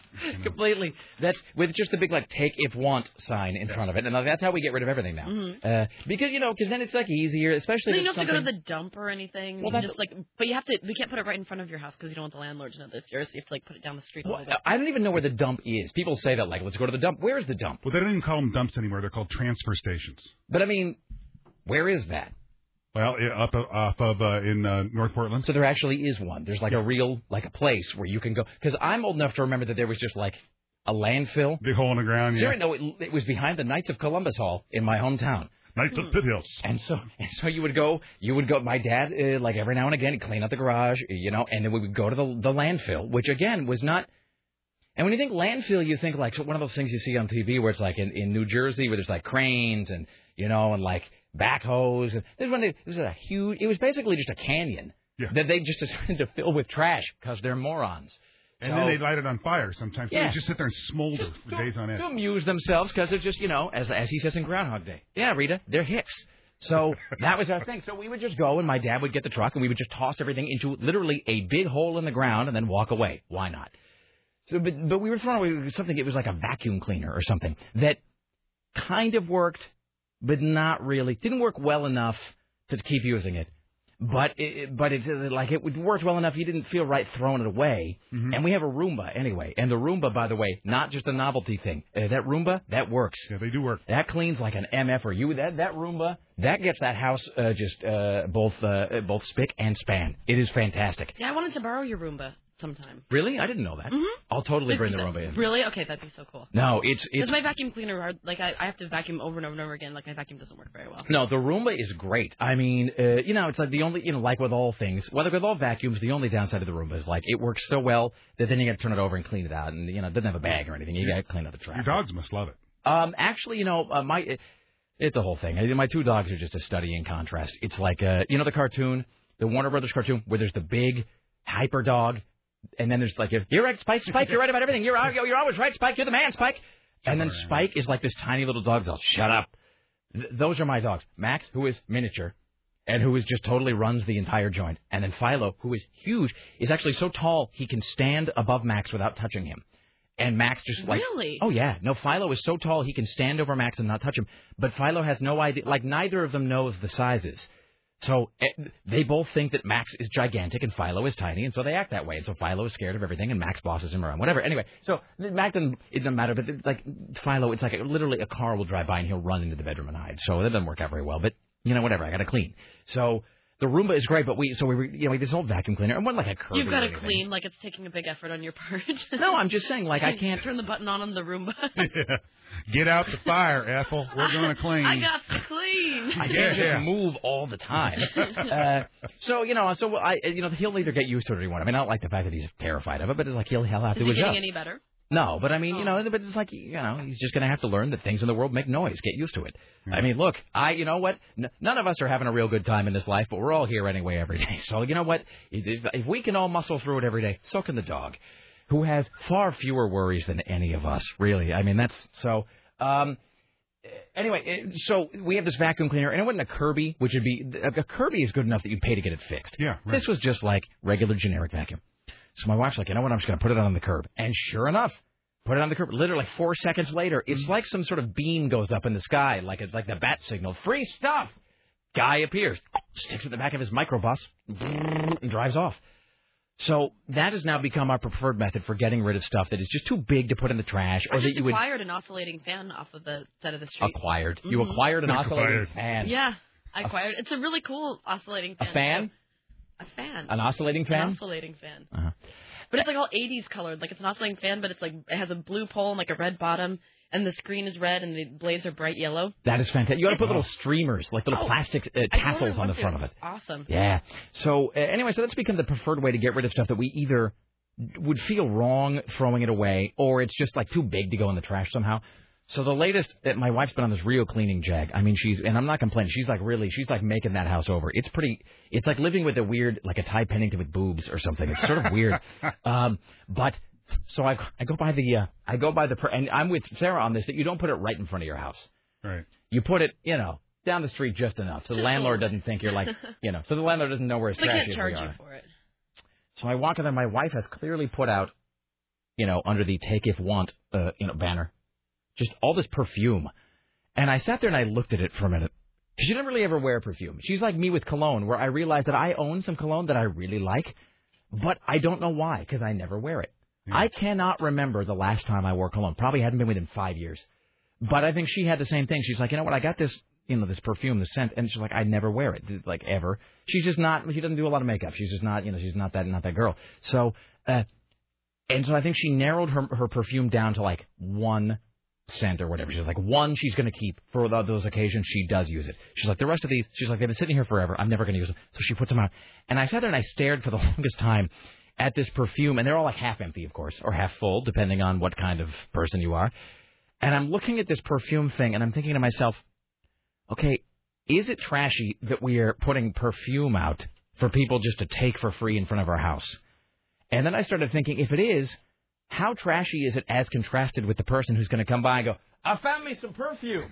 well, you could really have some fun with that, you know. I mean, where was it? In front of a house. And they didn't want nothing for it. And it, I got it all. And then just taking home and just dousing themselves in my wife's perfume bathing in it. that they found like half empty uh, on the sidewalk in front of my house in southeast Portland. Testing each one, you know. Oh, ooh, what's it smell It's like? a spritzy kind. you know, and just so. Anyway, all right. Uh, here's Dave Schmidtke, uh, ladies and gentlemen. Then we'll get to then we'll get some more of these calls. In Pensacola, Florida, a burglary suspect was literally Pensacola, caught. where? Florida. That was that all was me. totally you. Yeah, in your face. All right. First time in like a year. Yeah. Uh, in Pensacola, a burglary suspect was literally caught with his pants down while trying to run away, authorities said. Uh, county sheriff's deputy responded to an alarm at a convenience store early Tuesday morning and reported seeing Robert Pittman, 37, exiting through a smashed out front door while carrying several packs of cigarettes. Deputies said Pittman tried to flee, but the handfuls of cigarettes prevented him from holding up his pants, which fell down and tripped him before he could make it out of the parking lot. That is so wonderful. Oh, that's great. All right, that's that's fantastic. Yeah, and Pittman was charged with criminal mischief, burglary, theft, and possession of drug paraphernalia. He's being held on twelve thousand dollars bail. And as much as we complain sometimes that stupidity isn't painful or that it's only painful to the smart, occasionally it's not. Stupidity isn't painful, but it does. It is kind of its own reward sometimes. You know what I mean? It does sort of. Uh, it does sort of trip up those who have it. Well, I'm all for sagging. You know, they talk about oh, sagging, bad, bad, dangerous, you know, gang sign, but it's like it, it really works kind of in our in in in people's favor. You know, who who don't want to encourage. Oh, totally. I mean, it. No, I mean, it- it- look, I'm for whatever. I am not for educating. Like this, you know, this, uh, this jazz when people go to uh, the prisons or whatever. No, no, no. We've got an educational program here. You know what? I don't care. I don't. The, first of all, I'm not talking about some guy with like a, a traffic ticket. Or there's a wrong place, wrong time, or you're in uh, jail or prison because you're a non-violent drug offender. Because our country loves to imprison people who, as I was saying the other day, because of we have this weird uh, sort of uh, schizophrenic attitude towards drugs, as everybody knows. But if you're bad, like if you're feeling bad, you can take a drug to feel better. If you're already feeling good, you can't take a drug to feel great because that's wrong. I mean, it's just insane. If you're feeling bad, you can feel okay. If you're feeling okay, you're not allowed to feel great. That's just a that's a crime. So, I mean, unless you're a drug offender or whatever, but if you're some idiot that's in prison because you're just the felonious type, I don't. Well, education is wasted on you. This idea that no, no, no, no. This is everybody deserves to learn. Everybody has a chance. Not true. Big lie. Lots of people have no chance. Will never have a chance. They they just don't belong here. So, educating them is really just. uh that's just uh, that's that's not even perfume on a pig. That's like the it's like perfume uh, at the rendering plant is what that is. So like this guy. So you know I you know what I'm with you. Just like I don't care if we make criminals any smarter. I don't care if they learn how to pull their pants up. Whatever makes it easier for the man to catch them and give them a good uh, a good uh, savage pounding. I'm okay with that. All right. Here's uh, by the way for those who care, by which I mean us. According to Oxford, the Oxford Dictionary, the OED, the Dictionary of the English Language, bi-monthly. If you had to wager right now, you, uh, Sarah and Dave, would you say that it means every other month or twice a month? I, I would say twice a month. I would I would say twice a month. Too. Guess what? It means both. Now, there you go. Thanks so much. Huh. Okay. Thanks so much, England. Thanks. Thanks a lot, King's Well, see, now you have the answer to your question. Sons of bitches. Yeah, but I mean, what? what, Well, what that's true because it's like okay, well, I'm gonna have a pizza party bi-monthly, so that could be every other month or two times a month. I mean, what am I supposed to do with that information? Here's and here's my question about this, and this is the sort of program where this question gets pondered upon at great length on KCMD Portland. England, which uh, we did say a few weeks ago, forfeited their right to, to ever lord of. We invented the language because they're doing that thing of removing apostrophes from street signs because they confuse people. So I don't think England's like in a position to ever lecture us again about anything. Uh, you know, you're never again do I get to hear, well, Yank, let me tell you, as the people who created the language, you, you've, you've lost your right to do that. But my thing is this. Let's assume for the moment that England is like still the, the arbiters of what's correct and what's not. When the guy sat down to write out the Oxford English Dictionary and he got to bi-monthly and he realized that it means both twice a month and every other month, why did like that's your opportunity to stop and go, no, no, no, we'll fix this now. I mean, like it's not like they don't know that it's confusing. They wrote it into the dictionary. Seems like they could have taken that opportunity. Take five seconds and create a new word. Well, there's so many words that are that are in many cases even spelled the same way, but mean different things depending on how you want to use them. Oh yeah. But what blows me away, and, and you know, I get on my little soapbox, having been in you know TV news for 20 years, is I will see national television commercials with improper grammar. Further instead of farther. Yeah. Drives me nuts. Farther is a physical distance. Further is a figurative state. Right. That's what I'm saying right there. All right. Don't get and don't get don't even get us uh, started here on the whole and historic and unique uh, whatever. I mean, it's just, we're not even. I mean, we've we've had to take that one out back and just put it down uh, because I can't I can't dwell on it. All right, it's uh, 503 oh, and, and Fort Forte is another one that obviously we can't do discussion anymore. This is, by the way, final summation on the free stuff on the sidewalk. This is the best thing I've heard all day. Kathy says free stuff on the sidewalk. It's like an urban potlatch. Well done. I like it. And that's a great Northwest reference there because only people in the Northwest and I guess certain parts of like uh, maybe the East Coast even know what a potlatch is. So fantastic. Well done, Northwesterner. Urban potlatch. I like that. All right. They have a store. You know, I think they got to create a store called Urban Potlatch. That's which, of course, idea. paradoxically would only be patronized by rich white people. Oh, but I totally. mean, it you would be know, located in the Pearl. seriously. No, no, no. I'm going to Urban Potla- uh, Potlatch. I'm very cosmopolitan. that has such like a good flow to it. Totally. But can't you see, uh, you know, can't you see like a whole bunch of like Kingsters uh, shopping shopping there? No, no, no. We're going to go, go to Urban Pot. I'm, I understand it's very ethnic. I mean, no, it's really, it's not. I mean, really, it's no, it's real. It's really the. the I mean, it's very um, genuinely ethnic too. We're gonna go there, and then we're gonna go to that. Um, then we're gonna go to that place next door that has um, great uh, Yucatanian food. It's funny when he does the uppity white girl thing, his posture changes. It does. Did you He gets that? into character. All of a sudden, he's straight back, nice posture. And uh, to act is to speak. uh, Dave Schmicky or something like that. All right, here's Dave Schmicky at the news desk. Alaska Governor Sarah Palin's favorite consignment shop has been forced to change its name after Palin brought the trendy upscale Anchorage boutique unintended legal problems during last year's presidential campaign. Owner Ellen Arvold said she was served a cease and desist letter by a Los Angeles based chain of thrift stores with the same trademark name uh, as this store after Palin mentioned the store in the interview. The name of the store? Out of the Closet. Wait. Wait, what? Okay, I don't understand what's going on here. well, I'm butchering the copy. That's what's going on here. No, seriously. Um, so there's this con- consignment store called Out of the Closet up in Alaska. Okay. And there just happens to be, way before this store Oh, in Los Angeles. a series of them in Los Angeles. Oh well, yeah, but see, that's that's the thing with trademark. It'll screw you because uh, you know, like uh, bands run into this all the time. Oh yeah. Uh, because there was, you know, when Nirvana from Seattle came out, there was already a Nirvana that like 30 years before somewhere, and uh, there's a band in, or there was a band anyway, around the Great Grunge era called Sweetwater from uh, Seattle, and there was a band in the 60s uh, that played Woodstock called Sweetwater. On and on and on down the line. Same thing with that band Rockstar Supernova. Uh, that you know, Storm was on Rockstar Supernova, and they tried to just call themselves Supernova, but there was a band in 1994 that put out. So that's the thing. You get, that's why you got to have uh, you got to have lawyers uh, look at that. That's why lawyers exist. That's right. That's why they do trademark searches. Exactly. I mean, really, really count. Actually, for the out of the closet chain in Los Angeles, they are somewhat thankful that this whole brouhaha came to play because they say that actually, if it weren't for Palin mentioning this uh, chain's name, they wouldn't have landed on the radar. So they had to send a cease and desist letter and a hey, by the way, thanks. But they're on the radar in Alaska. I mean, that's just like what does that radar even show? It's just a vast, un- unbroken expanse of nothing. Wait over there. There's some hay. Yeah. All right, that's great. I'm going to take a nap, Bob. You watch the radar for me. But there's nothing on that radar. Except to our many listeners in Juneau, by the way. Hello to you. Uh, here's uh, Dave Schmicky. All right, we were talking about uh, criminals in jail. Well, a convicted killer has boasted on Facebook that being in jail is like being on holiday. Ashley Grain even put a picture of himself on the social networking website, quote, relaxing in his cell. I will show this picture to you, Rick Emerson. Tell me if he is relaxing. wow. That's uh that's a different kind of relaxing than what I'm kind of uh, thinking of when I hear. I'll show this to. Sarah. It's safe for work, of course. It's just uh, so here he is relaxing in his cell, Sarah. Oh, oh, yo, God. Ew! But see, he could be doing. But he could be doing any number of things. You can't see where he see looks where his like he's relaxing himself in a very special way. Yes, yes, it, yes, it does. It looks as though he's um maybe looking for his car keys. But Oh, no, he's no, no. not wearing pants. He's found the car keys, but the car is directly in front of him and it's on its side, so he needs to angle his hand to put the key into the. I don't know what I'm doing there.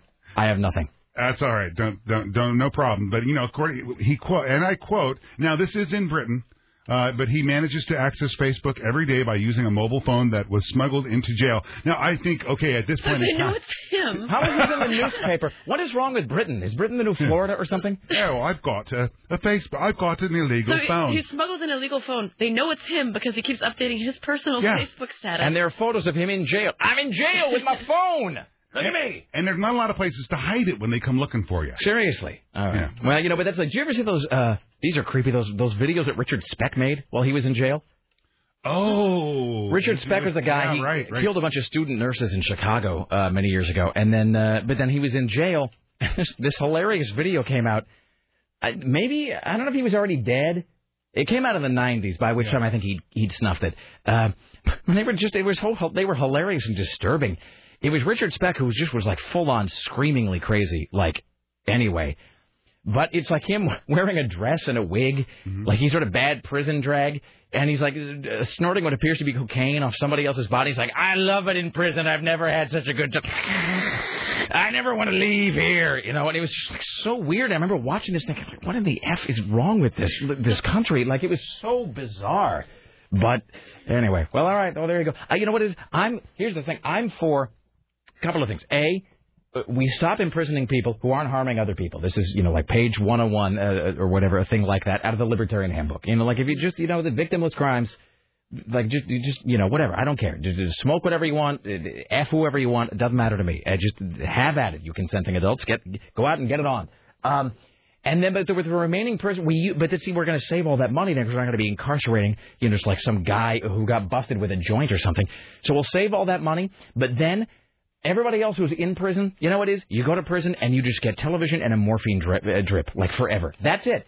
Because you always hear that, well, you know, the problem is you have to have guards to try to, you know, to, to quell all the violence and to stop them from fighting. And then, of course, what if they try to escape?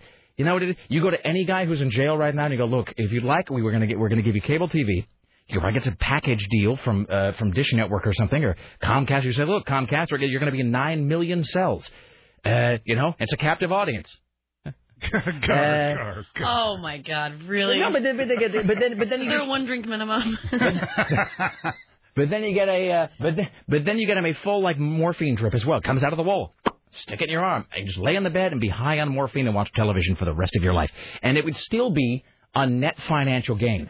Uh, because you're going to be paying less to, to take care of these nitwits that are like going and like stabbing each other in the mess hall because they're all cranked up on whatever. And one of those channels can be nothing but porn. I don't care. Just uh, whatever. You know, just like, we have to start thinking out of the box. Cost-effective solutions for a stupid, broken economy. Because like clearly the government and the auto industry are going to fix like nothing. So all right. here's uh, Dave Schmidtke, ladies and gentlemen. All righty, let's see here. Where are we now? We are a Long Island man with a history of DWI rented a car to avoid driving his own, which is outfitted, by the way, with a court-ordered breathalyzer. But he was busted for driving drunk again when he smashed into a pole. Marvin Rice, 27, viol- or to- totaled a brand new Volkswagen Jetta when he slammed into a pole in Brentwood just before 6 a.m. Man was driving a rental car because his personal vehicle is equipped with a court-mandated anti-drinking and driving device. Which is, we had a listener actually call up who got busted for DUI, and I don't know if it was the first or second time, but it was the whole thing. He had to go to the, you know, as as, as is proper. Uh, you know, he had to, they fined him, and he had to go to court, and he had to, I don't know if he had to do it in jail time, but then they, but then they put the thing in his, the, that the thing in his car where he has to like.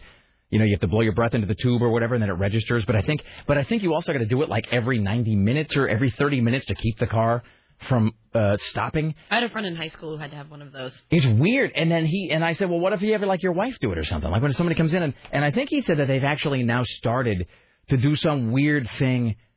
It's like a hand scan or something, or some of them where so it's like you can't have somebody else come in and like use some, you know, it's like using clean pee or whatever, like from the Amish to beat a drug test. Like they're gonna have something where like it tests you to like it tests your spit or whatnot to make sure that it's you who's like blowing into the tube or whatever while you're driving. By the way, which brings me to this point. So Kristen Bowie, uh, one of our good friends who works here. So Kristen Bowie, you know what she just picked herself up the other day? She got the uh, the brand new the G phone, the Google phone, which comes equipped with the Android uh, operating system. So the the Google phone, I'm still kind of going back and forth on. I I want to wait and hear what people think about it because you know, occasionally a phone comes out and there's a lot of buzz around it and it's justified, like with the iPhone, which is great. And occasionally, then you get like the BlackBerry Storm, which even I knew like out of the gate was the worst thing. That's just, that seems just like a terrible, terrible, terrible phone. And don't get me wrong, I love my BlackBerry. I love my BlackBerry. It's fantastic. That BlackBerry Storm, not for me, not for you, not for anybody. It's just, it's just bad. Um, you should get the BlackBerry 8830 World Edition, and BlackBerry should thank me for that, by the way, as, as should Verizon, because that phone's actually more expensive, but it's better. So get yourself the BlackBerry World Edition. Skip the Storm. The G phone, though, which is the Google phone, Kristen Bowie has it. Do you know what it does? No, huh? What?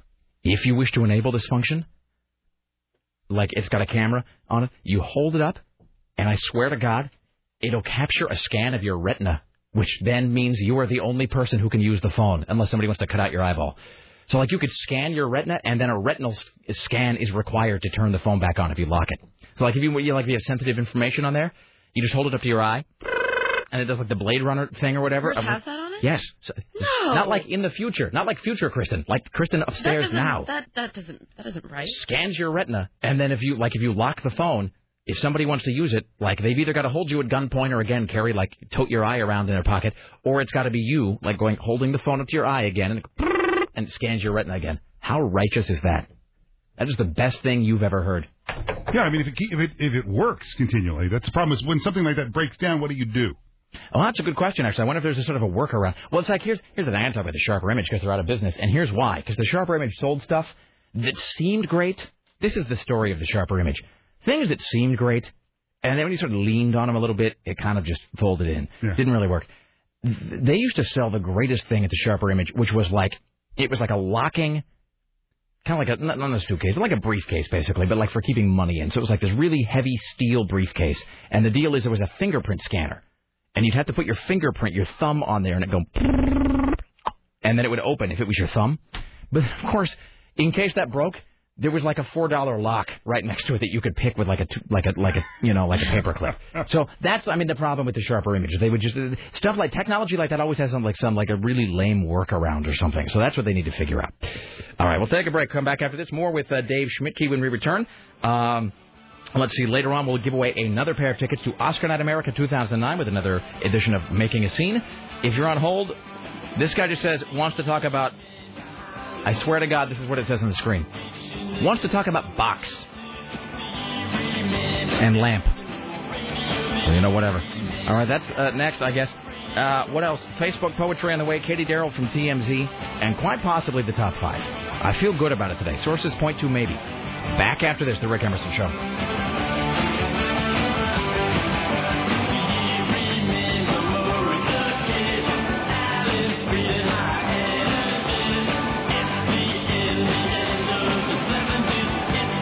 Brave man beats a man named Fam with a fan as he wrestles the gun out of his hands.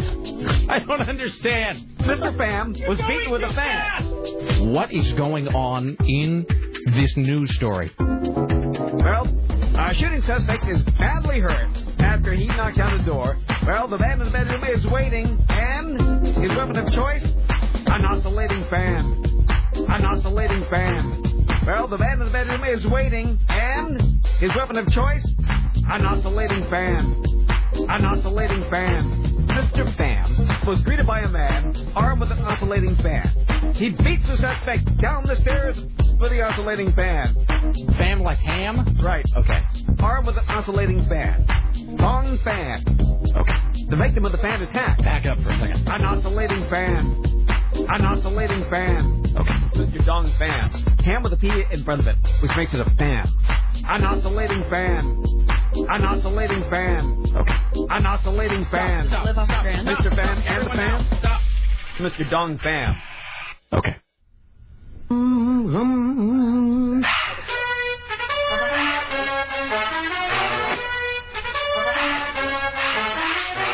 I always forget it has that weird. Uh, I thought it was little- Dave singing.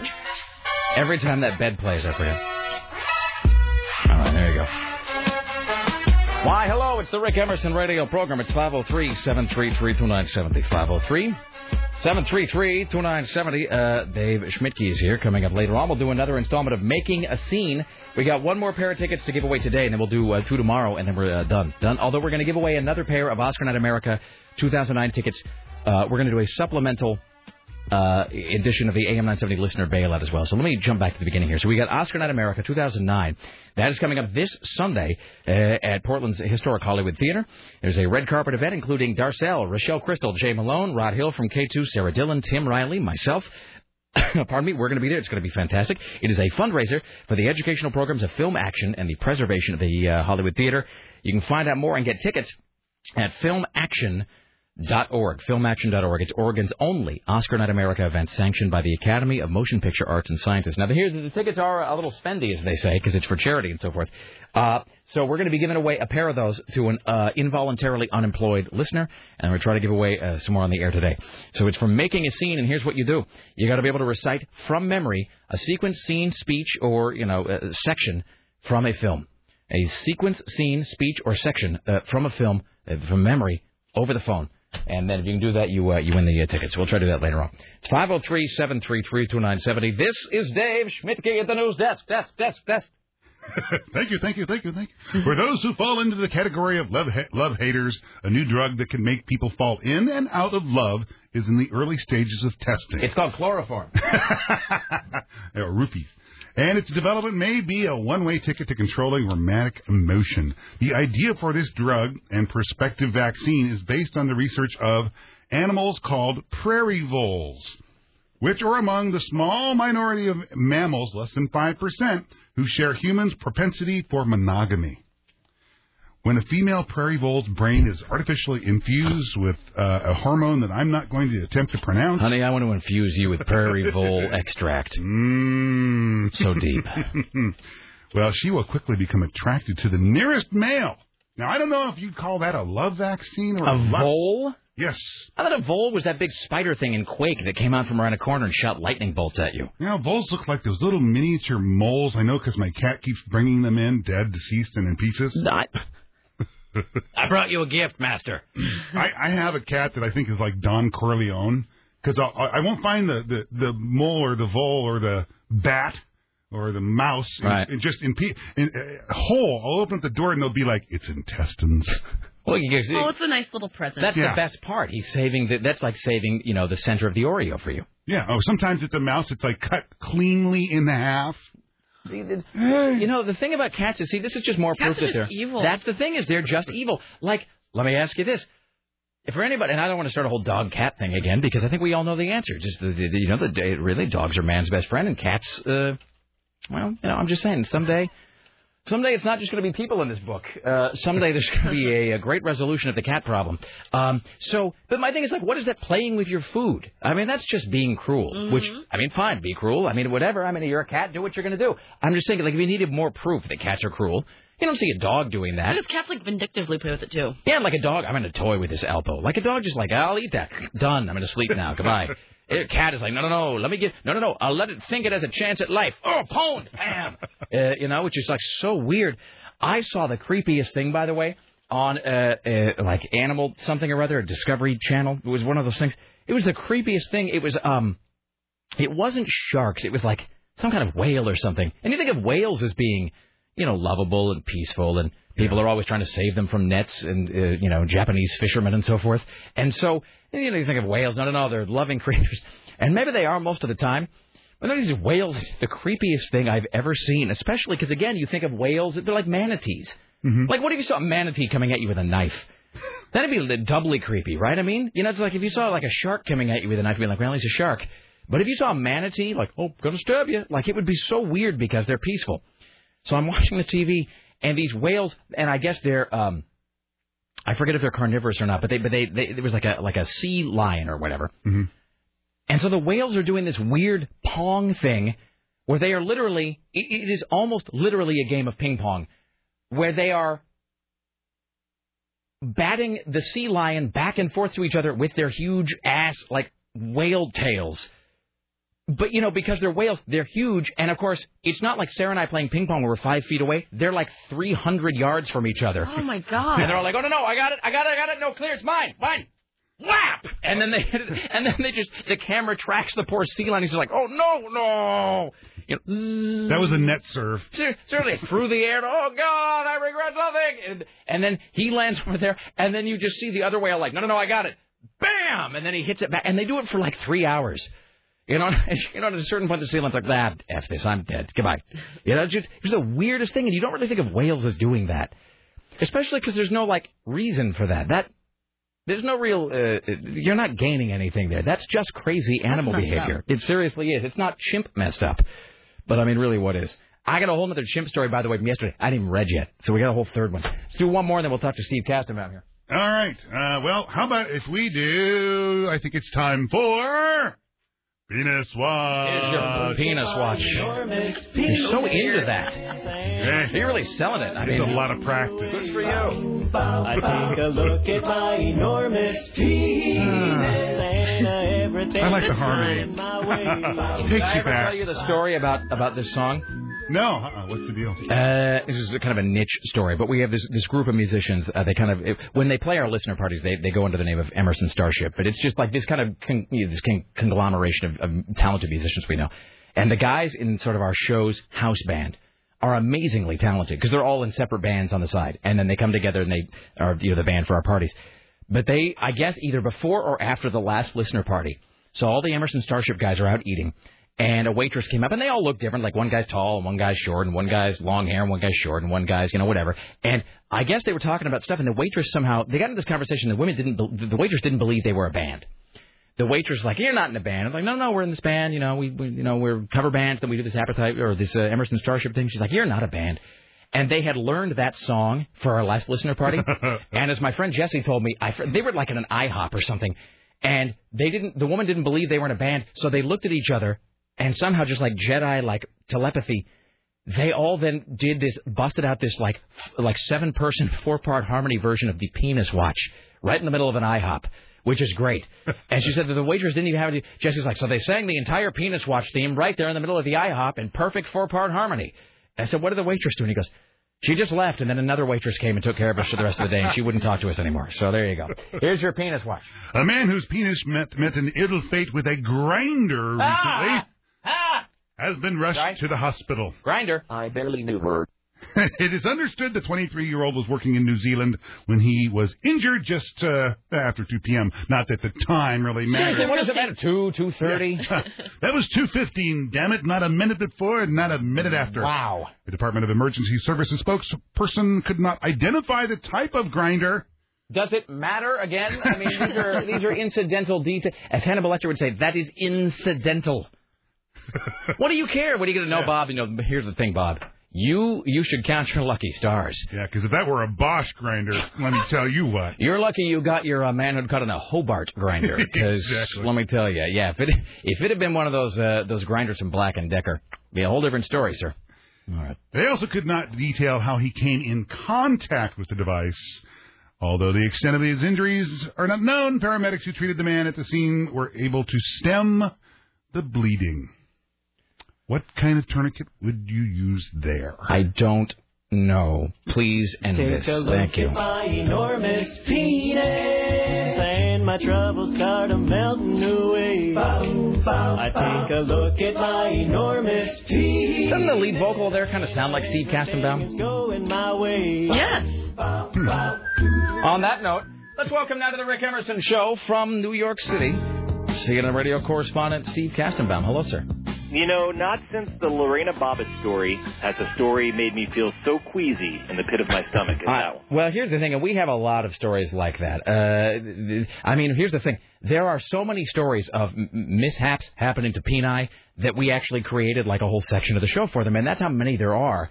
And that one, though, is uh, grinder. Really, is the uh, it, you know the only way that could have been worse if it had just been called an industrial tearing and hurting machine. Well, the scary thing is that Sarah picks these out. Yeah, well, you know, that's between Sarah and her Tell, therapist. tells you something, doesn't it? Well, to be to be fair, I created the segment, but Sarah does seem to have a special knack.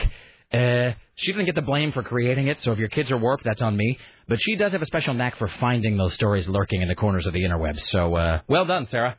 No problem. All right. I, I'm guess it, I guess it's a, a good thing that they have an outlet uh, on your show. Well, you know, look, uh, news isn't just, uh, you know, look, there's news of all varieties. We don't discriminate here. It's a big, we're an inclusive show, Steve Kastenbaum. Yes. All right. I don't even uh, know where to start. I'm just going to kind of roll through these uh, one at a time here. Uh, we'll just go in the order they're on the prep sheet. Let's talk about Obama foreclosures. And I think there is something, an Obama foreclosure plan, which sounds like, as I said to Lisa earlier, it sounds like Obama is there to sort of kick you guys out, uh, you know, as part of a reality TV show. I'm Obama and I'm foreclosing on you today. And you know, he comes and he puts you out. But what is the Obama foreclosure plan? Well, he announced it today, uh, and obviously it's it's got a long way to go before it's uh, enacted. But uh, he wants to spend nine, uh, I'm sorry, seventy-five billion dollars to help nine million homeowners in trouble and to prevent uh, foreclosures. And one of the ways he's going to do this, if he gets his way, is to give banks a thousand dollars for every uh, at-risk mortgage that they renegotiate and, and that they uh, do an adjustment, it's called, a mortgage adjustment, and change the terms of the mortgage. And for each year, uh, for the first three years, that the homeowner stays uh, on top of their payments and is on time, the bank will get another thousand dollars. So it's a little bit of a an incentive for the bank to do this to renegotiate rather than foreclose. Uh, So the government. Let's let me ask you a clarifying question here, because during the debate they were talking about this this business of telling the banks they had to renegotiate. The government isn't telling banks they have to renegotiate the deal, are they? Well, they're they're they're getting close to doing that because there's this aspect of this uh, plan that uh, they sort of borrowed from Philadelphia, where it was first tried, and they've been doing it since June. I went down to Philadelphia and spoke to uh, Mayor Nutter of Philadelphia uh, ab- about their program. Mayor Michael Nutter. Yes. I really do. Oh, that's not the mayor. Hold on. That's that's the judge. That's Michelle on. Nutter. Here's the judge. Here's uh, Mayor Nutter. What we're all committed to is helping to make sure that people stay in their homes, that they do not lose their home uh, because they didn't have an opportunity to try to renegotiate uh, whatever their uh, rate was, whatever their term was. So how they do this? I mean, how do they do this? Well, they have to go before a judge. They go before Judge Annette Rizzo. Rizzo. Annette Rizzo. They Going before uh, one of the jerky boys. Ex- I was- Hey, uh, sizzle chested. Seems like you can't pay your mortgage. Yes, no relation to the Jerky Boys apparently, but uh, she kind of sounds like she could be. But uh, they, the bank and the homeowner have to go before the judge if there's a foreclosure going on, and she mediates uh, a compromise, a, a new term uh, for the loan. That uh, so far they've had an 80% success rate in keeping the homeowners in their homes in Philadelphia. I don't- really do think it does take the mandate. It takes the mandate of some governmental entity to say stop. Doesn't she sound like she's from a Jerky Boys tape? I so she puts the man in mandate is what she does. I here, I don't. Let me just ask you this, because uh, during the again during the campaign and the debate, uh, Tim Riley and I seized upon something that Barack Obama and Joe Biden both said. Let me just preface this by saying, uh, as Howard Beale once said, you know, I don't have to tell you times are bad. Everybody knows times are bad. So I mean, like you know, everybody knows somebody, and sometimes you are that somebody that's going through a, a, a, a rough patch. Everybody knows that. It it it seems like a weird, freaky step because, like, uh, you know, the, the government does so few things right. And it's like the government is the only institution. Look, we failed at this. Let's start failing at other things simultaneously. It's like that Microsoft approach. We're like, they can't do one thing right. So you know what? Maybe they'll start doing a thousand things, and then miraculously they'll all be done perfectly. And it never happens. So it just seems like a weird, scary step for the government to come in and be interfering in a contract made between a business and a citizen. You know, like if you make an ad- agreement with a, with a fellow uh citizen to provide whatever, and he's going to pay you whatever in return, like that's the agreement. The government can't come in and t- tell you to take less from somebody who offered to pay you.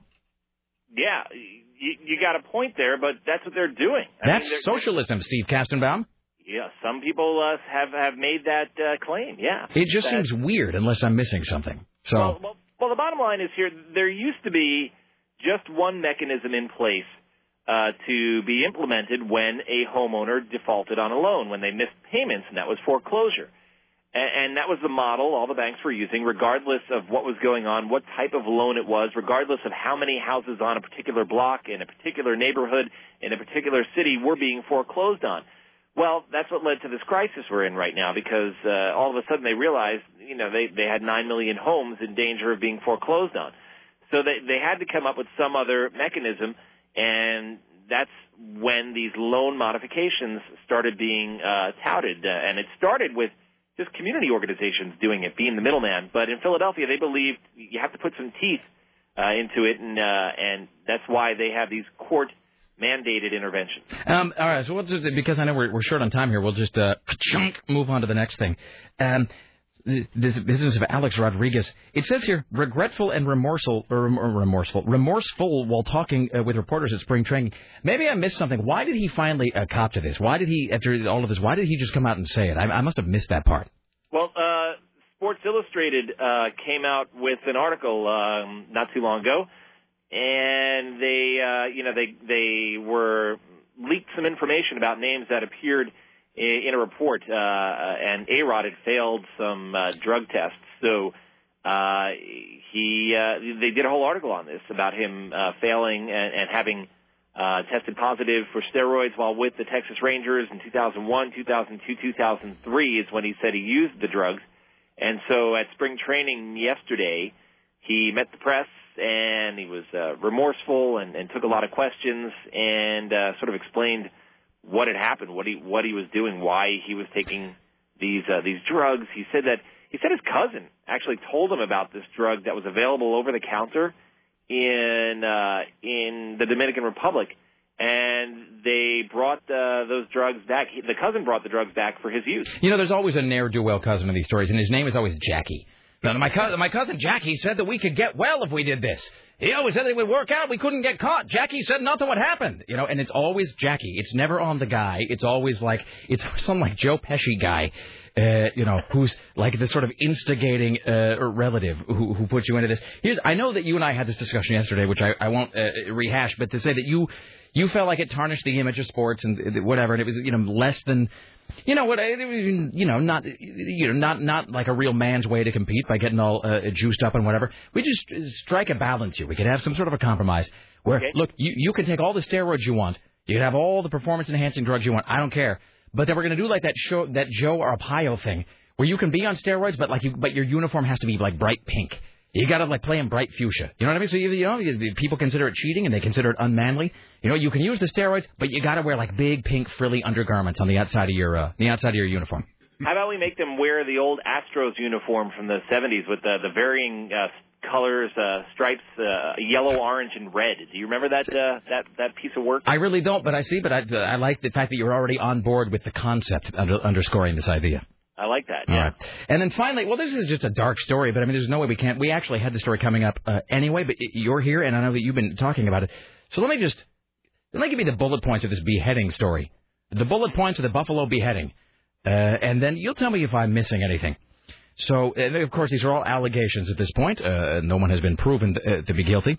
Except for the fact that the, the the woman was indeed uh, beheaded. That's that is fact. We know there was a beheading. The the head and the body are no longer together. That's the only thing we know in this story. Everything else is an allegation. Allegations which, in the opinion of this broadcaster, is protected by the First Amendment, seem pretty likely to be to be provable. But anyway, it says police have charged. How do you pronounce this guy's name? Um, Mu- Musamil? Muzamil Hassan. Muzamil sounds like some sort of really uninteresting regularity product that you would have, like if you lived in Syria. I used to be a regular. Now I have Muzamil. Now I am regular. Also, I occasionally behead people. Um, police are charged Muzamil Hassan with second degree or intentional murder in the death of his wife. Her decapitated body was found at the office of Bridges TV, the television network where uh, where he was chief executive officer. Now, tell me if I'm wrong about this. This guy who allegedly beheaded his wife was his whole thing at this TV station not to uh, change the image of uh, Islam as being a religion of occasional violence? Yeah, he founded this uh, cable television station up in the Buffalo area to counter um, negative Muslim stereotypes, and he was uh, widely applauded for doing this. Well, all right then. That kind of just, I mean, really, there's nowhere else to go with that except to say that, I mean, I don't know. I, I, here's a question. I probably am like the billionth person to ask this. I, and I, this sounds flip, so I apologize if this sounds like I'm trying to, I'm not trying to make light of this. I really am curious about this. Let's, I mean, these are all allegations, but let's just say, if, allegedly, killing your wife and then actually sawing off her head is only second degree, what really must I do to get to number one on that tote board there? Do I have, I mean, You took the words right out of my mouth. I, I said that yesterday. How is that only a second degree murder charge? I mean, it seems like I don't know. Am I, is this like going to be one of those? Uh, is this going to be like one of the skee ball things where there's like the mysterious hole up there that's a hundred thousand points, but nobody can ever hit that. Like it can't really ever be done. It seems like he's kind of covered all the bases here. If you were really aiming for first degree murder, he's uh, he's racked up enough points to do it. I would think it's strange that he only got the second degree. Well, first degree murder here in New York State, and it differs from state to state, the burden of proof for uh, each particular charge. But the burden of proof for first degree murder here in New York, you have to show intent that, uh, you know, this was planned, uh, and maybe they don't have that yet. I'm, I'm guessing that maybe there's the possibility for the, well, there is the possibility for the district attorney up there to uh, up the charges to first degree if the if the evidence warrants it. But that was my immediate reaction. And what is it? I mean, and, and Bridges TV. I mean, I don't know his I don't know his country of origin. So I mean, I don't know if this is based in America or if it's based somewhere else or. It's based up in, in Buffalo, and it's supposed right. to uh, appeal to uh, a domestic audience here in the U.S. But it's you know it's a local cable station. All right. Well, there you go. Uh, you took the words right out of my mouth. I don't understand uh, how how somebody can be accused of of cutting off somebody else's head and that not being uh, uh, first degree murder. I mean. You You, know, be- something do, shooting somebody with a gun. I could see how that. You know, maybe they could say that wasn't premeditated. It, it happened uh, in a fit of rage and it wasn't planned. But I feel like if you're going to cut somebody's head off, you probably put some planning into that. Really, I mean, yeah, unless you're killing them with a combine, it doesn't really seem like. I mean, you know, part of that is you you've thought it out a little bit. All right. Well, anyway, on that note, sorry to end on just such a horrible story, but it was, I knew you were you were kind of covering it. Um, and I guess that's it. Are you on tomorrow, sir? Hey, guess what? I have a day off tomorrow. Ah, day off. All right. Well, enjoy your day off. We will uh, speak with you then, probably on the other side of that, my friend. Enjoy your afternoon. Speak to you guys Friday. Ah, there you go, Steve Kastenbaum, ladies and gentlemen. Hello, Dave Schmidtke. Hello, Rick Emerson. I, I was thinking to myself, only someone who was raised in Eastern Washington could bring up the idea of killing someone with a combine. Well, you know, it's, look, I mean, there's, you know, dra- drag out those Ellensburg references every now and again. So I was able, actually, I was, you know, the, the combine. Um, uh, Ah, never mind. I was just going to say there was a whole thing growing up in Eastern Washington. I don't know where you're from originally. Uh, Battle Ground. Well, so that really? Yeah. I didn't know that. Oh yeah, yeah. Remember I was telling you how his one of his best friends in high school was my friend's brother. I yeah, but I but that but that wait, but that doesn't make any sense. Wait, one of Dave Schmidtke's friends in high school is the friend of who? Uh, my friend Bart, who's lived in yeah in town his whole Oh, life. I thought you meant like when you grew up. I was going to say that makes no, no no. sense So at all. Oh, yeah, so okay. Dave and um, Bart's older brother used to do terrible things to him. I'm sure. Yeah. How many people live in Battle Ground? Well, a lot more now, but when I was growing up there back in the, um, it was really more of a dairy uh, slash timber economy and existence. It wasn't really a town then. It was just sort of a gathering of people who all happened to stop at the same point. Let's stay here. We're all related. Yes. um, uh, Ellensburg, blah, blah, blah, Combine. I had something I was going to say there. Blah, blah, blah, Cuckoo's Nest. I don't know where. I was going somewhere with the Combine thing. Uh, it's 503-733-297. Let's get a couple of these, and then we'll take a break. Uh, here's what's coming up, by the way, in the next 90 minutes of this action-packed extravaganza. Uh, Katie Darrell from TMZ. Uh, we'll talk to Mr. Skin from MrSkin.com. Jim Roop, Facebook Poetry, and another pair of Oscar Night America 2009 tickets. Hello, sir or madam, as the case may be. Hey, Rick, how's it going? What's up? Hey, did you get the box I dropped off earlier today? I don't know. What's in the box? I don't know. Look on the side of it. I was doing a whole thing there. Uh, I, I got the seven reference. Let's, well, here's the thing, sir. Uh, is that we're down uh, doing the program, so uh, maybe this is a box that I haven't seen yet because it's upstairs. Maybe somebody brought it down, or maybe someone opened the box and brought me the goods contained within. What what was in the box? And wait, now I'm asking you the same thing, and I was didn't it- want to was it it. utensils? Was it cutlery? Yes. Okay, yes. No, we did get that. So, by the way, which Richard, Richard, which Richie on the screen called cultury, and I said cultury, and he goes, yeah, like forks. So I think he meant cutlery. So this, so we have to thank you for this. Uh, I don't have the full box because Dave Zinn said it was quote real huge, but it is, in fact, just I believe hundreds and hundreds and quite possibly thousands and thousands of uh, crystal dinnerware uh, spoons and forks and whatever. He said he was losing it, so I guess we've lost. it. Okay. Well, there he you brought us hundreds of. Well, Dave Zinn only brought us down like four pa- four packages of this. Look, this contains 24 forks. And Dave said there was like many, many, many, many of them because he always heard us saying that there were no forks. And remember we never have any forks. Remember you're using those sad little forks in the in the cupboard that melt. The ones, yeah, the ones where I had the plastic baggie full of a hundred of them that I got for like two dollars. And it's like it didn't even melt in the microwave. Like you would start to pick up hot food with them, and the food would melt them. Uh-huh. And then you're like eating plastic, and that's no good because you're already breathing asbestos in here, probably. So. God, it's just getting Oh, worse as I'm in here. Yeah, no, I mean it's like, would it surprise you if these walls were filled with cancer? I mean, come on. Oh boy. I mean, seriously. I mean, you know, I, you know, I just don't. I remember my dad uh, for a while uh, when I was growing up. I must have been maybe ten or eleven. My dad had this whole. Uh, my dad always got the good. Uh, always got the good jobs. This is why, by the way, kids, growing up, you want to think through your decision making process in your life, uh, like maybe about when you have kids or get married or what kind of a town you live in, so you don't end up like my dad. Who actually pulled the job of removing asbestos uh, for like seven months or something when I was Uh. growing up, and he do that thing of like, this was the best part about the asbestos removal, and maybe this is just like a Kennewick thing. Uh, maybe they did it uh, differently elsewhere. But he'd go to, uh, you know, he'd go to work all day, and he would go into like, old, I think at this point it was like schoolrooms or schoolhouses, and he's going through there, and they're doing something with the asbestos, and I guess they're spraying something on it, or they're pulling it out and then spraying. Anyway, but then he would do. I don't know what the hell goes on, and people said. Then he would just come home. Maybe he just hated us and was trying to kill us, like slowly, because he would just come in the front door. Were like, "Well, here I am, home from another day of work of you know, taking out asbestos," and then he would like do the thing of taking off his coat, like shaking it out. There you go, little Ricky. Breathe deep. The Sure. impending doom. And even like a ten year old, I was like, "What are you doing?" That's you know, uh, I don't want to breathe that. Uh, so you know, anyway. Well, we, it sounds like we had the same upbringing because my dad would do things like trying to invent a new kind of carburetor and ended up blowing a hole in the side of the barn. Fantastic. Yeah, yeah. Yeah. There was leftover carbide, you know, where they used to Yeah. use mining lamps, and we'd have a burn barrel going. And I'd be up about two feet away from it, and he goes, "Hey, son, watch this!" Oosh. Yeah, good times. Your dad was like the Philo Farnsworth of uh, Battle Ground. Yes.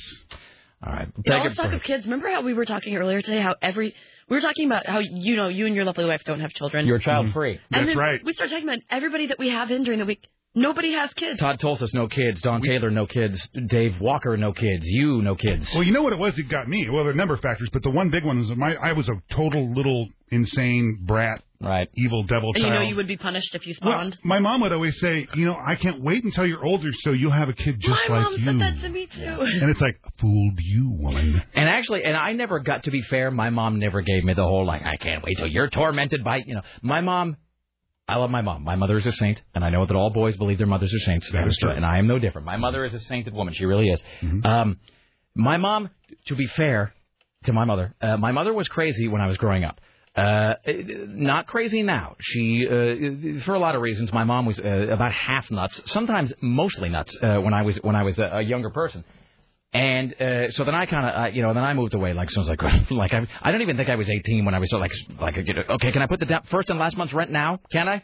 I'll be ready in like a week and a half. Just hold the room, you know. And I just bolted, man. I just ran as soon as I could get out of there. Same here. And then my mom, uh, over the subsequent years, uh, sort of became less crazy, largely because she because she dumped my dad finally, and uh, and just whatever, and became a lot more normal. And my mom now has reached this stage where she's just totally, absolutely rational and wonderful. But it's like with every kid, all of those weird, crazy mom traits lessened a little bit. You know what I mean? So it's like she, you know, because we have she has six kids, and by the time she got to my brother and I, I mean, really, and as of now, she is just like her expectations are so low, and I don't mean that in a bad way. It's just like she puts no pressure on us whatsoever at all to do anything. Like as long as we just don't end up in prison, you know. Because it's like several of my siblings, it's like, you know, what'd you do today? Well, I got expelled for selling uh, meth, uh, you know, in shop class. Well, that's great, son. So all of my siblings are just such f-ups. It's like as long as my brother and I don't, uh, you know, as long as we don't get caught with like a basement full of Cub Scouts or something, like we're gold. and my mom puts no. To, I say all this because people complain about their parents. My mom puts no pressure on me uh, for kids. She never put pressure on me to, to get married. She has never once said like, "Well, radio's fun and all, but you should get a real job." Like she she has never done any of that. She's a my mom is like um, Charlotte at the end of Charlotte's Web. Where it's like the babies are born, and then she's like, and now the wind will take them wherever they will go. And then, you know, and then Charlotte and Wilbur hang out, and then everybody cries. So there you go. You're No turning pressure. a little bit of melancholy right at the end there. But that's your thing. It's like you, you, you were like, you're not going to have a kid that's just like you were. Oh yeah, you know, and, and in my case, all my siblings, my three older siblings, were were all good. Then I came along. Yeah. Yeah, well, Sarah has talked about the things that she did growing up, and it's like, I can't imagine you having a kid like you sound like you were, if that makes oh, sense. Oh no, I was a bastard. Yeah, I mean, it's like, No, and like the things, yeah, and, you know, as I've gotten older, I've told my mom, you know, plus like you know when I was a teenager, you know, sneaking out and drinking and Right. you know, smoking cigarettes with my friends in like their little brothers' playhouses. yeah, didn't you now? Uh, maybe this is a thing I'm. Is this an off there story? I don't know. Wait it sounds minute. like someone wants it to be. Never mind. Never mind. No, I no, won't no, even I ask. didn't know because you stopped yourself. I'm like, Well, Yeah. no, no, no, no, no, no, no. There was a thing I was going to ask, and I, I don't want to ask it on the air because if it's do you want to ask me off there real quick? yes, let's Well- turn our mics off here for a second. Okay. Hold on.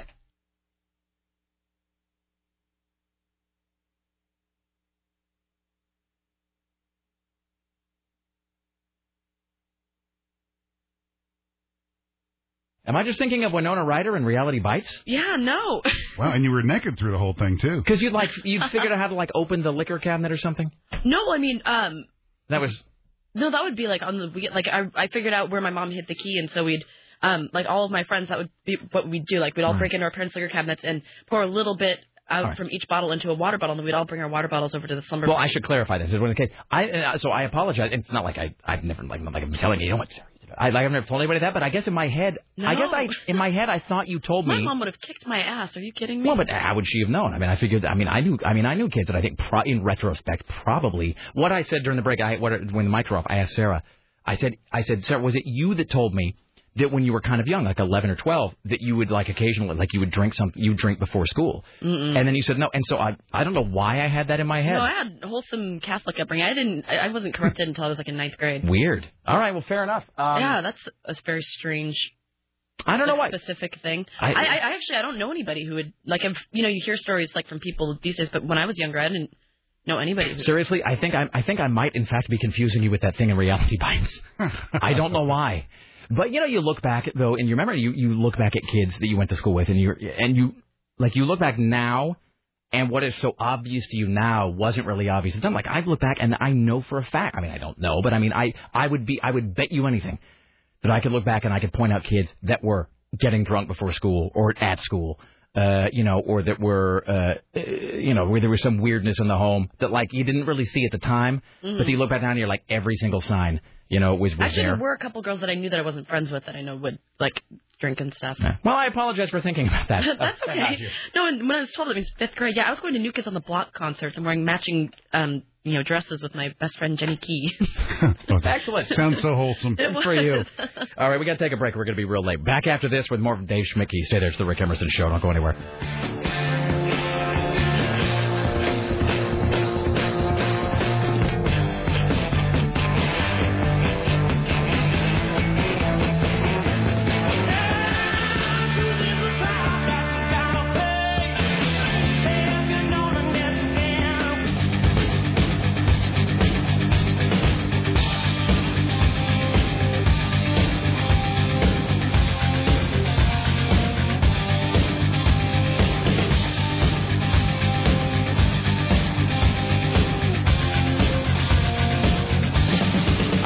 Busy uh, giving Dave Schmidtke a cool, refreshing Viso. He'd never tried one. I can't wait to see Dave Schmidt on caffeine. And uh, he said, uh, He's gonna be insane. and this is this. We, I said, uh, I said, can I get you anything? Maybe a Viso? And he said, huh? I said, Viso. And he said, is that like a vitamin water? And I Another said, addict is born. Dave Schmidtke. Hold on, wait. Ah, there you go. Hey, what I'm that's talking good. about. This Yeah. is the. Uh, That's called And no whale. calories. No for calories three cups in of there. coffee. oh, okay. That ought to be fun. Uh, all right. Facebook poetry. Facebook Hey, poetry. let me. I'll read some more news. Uh, Richie, who's? It says Steve Kastenbaum, but I know that's not the case. Who's on the warm line, please? I'll drink some more of this. Send me to check. Mm, no, he's there, and ah, it's Katie Darrell. All right, uh, it's five zero three seven three three two nine seventy. Coming up later on today, we'll talk to CNN radio correspondent Jim Roop. Uh, we'll do another installment of Making a Scene for your pair of tickets to Oscar Night America, uh, 2009. More news with uh, Dave Schmidtke and so forth, and Facebook poetry from TMZ.com. Let's welcome to the show our good friend Katie Darrell. Hello, Katie Darrell. How are you? Idaho. I'm doing good because I don't have 14 babies. Yes, and you know what? And uh, that is uh, when you know when you are at your, your darkest, whenever the the chips are down and the brakes are beating the boys, whenever it seems that there will be no dawn to this endless night, you can look at yourself and say, "I am not the Octomom. I am a human being." Exactly. Oh my gosh. So have you heard the latest drama with this lady? It's so hard to tell because it changes like every five seconds. So, what is the latest with the Wombzilla woman? Well, here the Wombzilla. I love it. Uh, well, the latest and greatest is um, the house that she lives in uh, might be officially foreclosed on. Uh, Nadya Suleman lives with her mother and her 14 kids, and TMZ obtained documents, and they're all up online at TMZ.com, that shows that Nadya's mother hasn't paid the mortgage in over 10 months, Ugh. and over $23,000 is due. Um, and so that means that payments haven't been made since May 2008, all right? The, mo- uh, the mortgage company has filed a notice of default and election to sell under deed of trust. So um, basically that translates that uh, you have to pay them now or else they're going to kick you out. So there's a chance uh, Octomom and her 14 kids may be out in the street sooner than we were all expecting, quite frankly. You know, this woman just seems, just my constitutionally protected opinion here, she just seems crazy in like a hundred different ways. It seems like the compulsive plastic surgery people, Yes. but it's with her, it's like compulsive babying. I, I agree entirely. I mean, this just doesn't seem like it's well thought out. Um, what's really freaky to me personally is how semi well spoken she is. You know, like you watch all the videos on TMZ.com. Uh, even yesterday, we caught up with her and we were making a joke because uh, apparently we got some videos Salma Hayek breastfeeding Right. a malnourished child, I think, over in Africa. Um, and, and so we asked, you know, hey, do you need any help from Salma Hayek uh, to, you know, feed your kids? And she's like, no, I've got it all covered. And we said, you know, would you plan on do a reality show? And she's like, no, I think that would be exploitation. So she actually sounds like she's smart, but she's not acting like she's smart. As somebody here said, she's already got a reality show. It is NBC News. Yeah, right, because exactly. It's falling all over the, you know, which is which is fine because like here we are. I have I have uh, no problem with me. I'm I'm you know I'm all for talking about it because she's just so unbelievably. It's it's like my whole thing is a is it true that she has some weird Angelina Jolie fetish?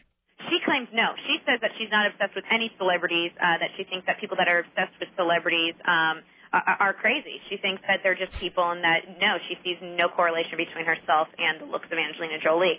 And when you totally nailed it when you her said lips it. are real, by the way. Well, and it, well, and she also doesn't seem. as you said, It seems like you know you hear 14 kids. It's like you know you're picturing some uh, uh, banjo twanger from the Ozarks. You know, it's like Cletus the slack-jawed yokel and his immense brood, which it's which is not. And of course, I, she's also like she put up some web page that was like send me money and stuff.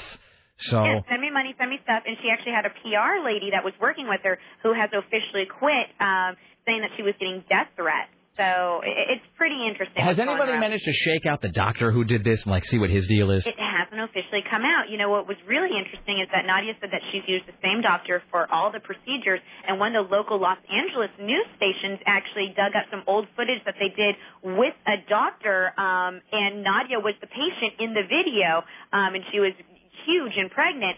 So it makes you go, well, listen, if this doctor uh, was doing an interview and talking about his patient who happened to be this Nadya lady like four years ago, and she now has admitted that she's always used the same doctor, you, you know, cross your eyes, dot your teeth, cross your teeth, dot your eyes. It should be the same person, but now she's backpedaling and saying it's now a different doctor. So she might be covering up for him. All right, I'm making a prediction right now. Here's the thing: they're eventually, whenever they uh, foreclose on the house uh, of this uh, this woman and her 14 kids, they're going to go in the basement and they're going to find that doctor chained up in the basement, and it's going to come out that he was manacled there, like Boy George style, for the last four years. Yeah. They're going to go down there, and the doctor, uh, it's like it'll be like a boxing Helena thing. The doctor will have been imprisoned in her basement forever.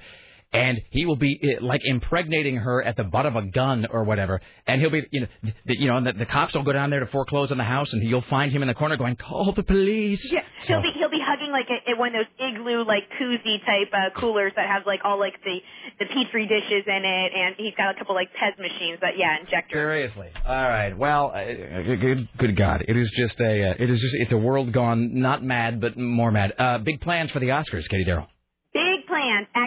Big plans actually going to the Oscars. Hey now, uh, officially got some tickets. I'll probably be the person when you're watching. You're like, who are the schmucks that have to sit up in the tippy top? That'll be me, but I'm still going, and you're not. So That's- suck it. I.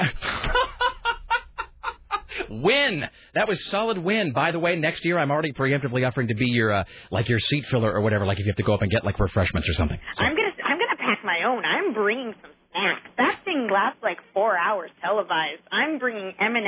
Uh, I got one word for you. That word is flask. Yeah. All right, excellent. Katie Darrell, TMZ.com. All right, thank you so much, Katie. We'll talk to you next week. Thanks. Talk to you then. There you go. That's fantastic. Excellent. Katie Darrow, ladies and gentlemen. That was wonderful. I didn't really expect the conversation to end that way, but boy, howdy, am I glad, glad it did. I like her. I admire her spunk and youthful exuberance, Dave Schmidtke. All right. How are you, sir? I'm doing well. I'm doing well. How are you guys doing? I am How's everyone doing fantastic. out there in America? So well. Uh, let's do like a couple here, then we'll break. We'll come back at the top. Uh, Jim Roop will join us on the other side. Uh, later on, we got to do another installment of Making a Scene, Facebook Poetry, and maybe the top five. So we'll do a couple more here before we break. Okay, all right. Well, let's go to Sedalia, Missouri. Police are looking for pranksters who hijacked a Taco Bell drive-through radio signal and used it to shout vulgarities to customers. I really think that's a great idea. Is this? But I mean, when you said they hijacked it, is this like from their home?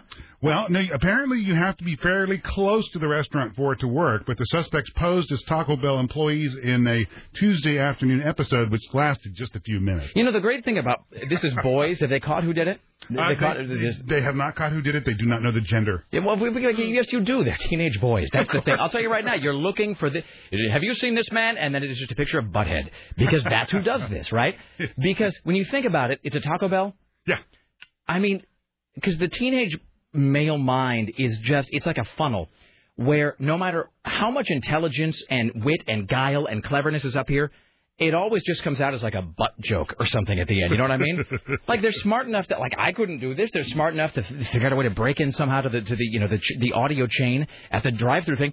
But the, but you know, but what are they using it to yell? Like you know, your your ass is huge, boob, you know, whatever. And then and then they go back to just sitting there and, and giggling like idiots in the basement. So I mean, good for them. But I you know, it's not like it's difficult to come up with a profile. No, I think you're right. And, and police say even though the intruders meant it to be a joke, believe this is what's stupid to me. They could face charges. Well, but it's I mean, like really. You know, it's like those uh, people that have been uh, they've been changing the zombie. And I, Thomas the tech guy gets upset when I say hacking, but I, you know, but I'm just going to say the word everybody knows. I've been hacking into those street signs or the the, the road construction signs Mm-hmm. that are like you know uh, potholes ahead one mile, but they've been changing them all to be like zombies, run for your life, which is fantastic. I'm telling you right now. I guess you should obey the law and you should respect regulations and authority and so forth. That being said, you know, if you decide, like, in and of, uh, you know, your own volition, you decide that you're going to break the law, and you decide you're going to be one of those guys that's putting up zombie warnings and signs, Rick Emerson it, thinks it's fantastic. Just FYI. I'm not telling you to do it, but if you were already going to do it, I give a strong thumbs up. Well, and Dave Schmidtke thinks if you can uh, shout vulgarities from a Taco Bell drive-through window, then more power to you. I mean, uh, and who? I mean, uh, look, for me, it's just you know what it is. It's like a little act, uh, extra added uh, entertainment value. You know what I mean? Like you know, so I'm not just getting like getting the Mexican pizza and the seven layer thing. I'm also getting hilarity, and that's free of charge, and we need that now more than ever. Right. We need, uh, uh, you know, some jocularity in our lives. Exactly. By the way, uh, this will come to no one's uh, surprise. Our good friend Siegfried says, "Hey, I drank during high school and junior high, mostly the second period, every day." I had espresso in a large espresso thermos. This is way before Starbucks was in Portland or lattes became an in thing. The only thing is, the espresso thermos had Bailey's in it every day. Uh, signed, I know it's a bit of a shocker. From Siegfried, P.S. I turned out fine. Really? This is a classy morning drinker. No, Siegfried is all about style. Wasn't he like HRD? He's rocking the Baileys. HRDs? HRD. Vodka. Oh, Hood River. You kids. What does that mean? Hood River Distillery. Oh, HRD is like a, a really. I don't think. No, they don't advertise. They're no fun. But I mean, they're like kind of like ghetto vodka. She had to make sure they weren't a sponsor first. Speaking in total ellipses right now, yeah. So it's basically like well vodka. Oh, so it's it's the sort of the bottom. Uh, yeah, so that's how I was making the You comparison. the Admiral Nelson's. Yeah, so well vodka at Yeah. Baileys. I was talking about Admiral Nelson's rum the other day, and somebody thought I was making it up. Because Admiral Nelson, I think, is also the guy in I Dream of Jeannie. Is that not? Isn't he the guy on, on I Dream of Jeannie?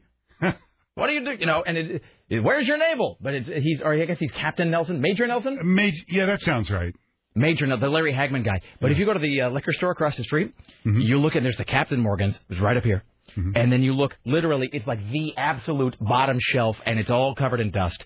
And it is Admiral Nelson's spiced rum, and it, it's like two dollars and ninety nine cents for like the big, you know, like the big tankard of it. So, and boy, do you pay for it drinking cheap rum. You know, it's, uh, Mm-mm. Oh, I can't even remember the last time I had rum. Oh. Rum is so gross. Well, you know, if you're ever in the Caribbean, though, it's a it's completely different. Yeah? First of all, it, the bottle that we pay forty dollars for here costs seven bucks there, and you can seemingly drink almost a never-ending stream of it, and never have a hangover. is that true? Is it because like you're? Uh, I've tried. Right. I'm going to get a hangover if it's the last thing I do. Honey, you may wish to leave. It's going to be serious business around here. All right, let's take a break. Back after this, more from Dave Schmidtke, Jim Roop around the corner. Uh, later on, making a scene, and we'll do the top five as well. Stay there. It's the Rick Emerson Show.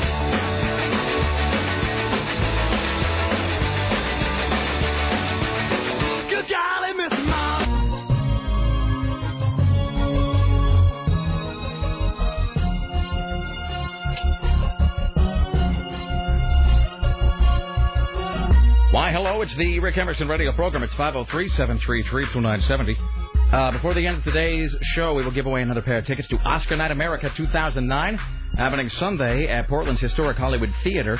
Red carpet hosts include Darcelle, Rochelle Crystal, Jay Malone, Rod Hill from K2, and of course, uh, Sarah Dillon, Tim Riley, and uh, myself. Tickets at filmaction.org, and we'll uh, give some of those away later on. We'll do another installment of Making a Scene. So if you can recreate a scene, speech, sequence, or there was a fourth one: scene, sequence, speech, or stuff, whatever, uh, from a, uh, sequence from a film, uh, you'll win uh, those tickets. So we got that more with uh, Dave Schmidtke here in just a moment. Let's welcome now to the Rick Emerson Show from Los Angeles. CNN radio correspondent and Golden God Jim Roop. Hello, sir. How are you, man? I am uh, I am fantastic uh, is how I am, and that's uh, normally I say that and I'm just lying to cover the pain within. Today it's actually true. Today I really do good. feel fantastic. Good. So, um, well, this is an awkward segue from me feeling fantastic to that darn California economy.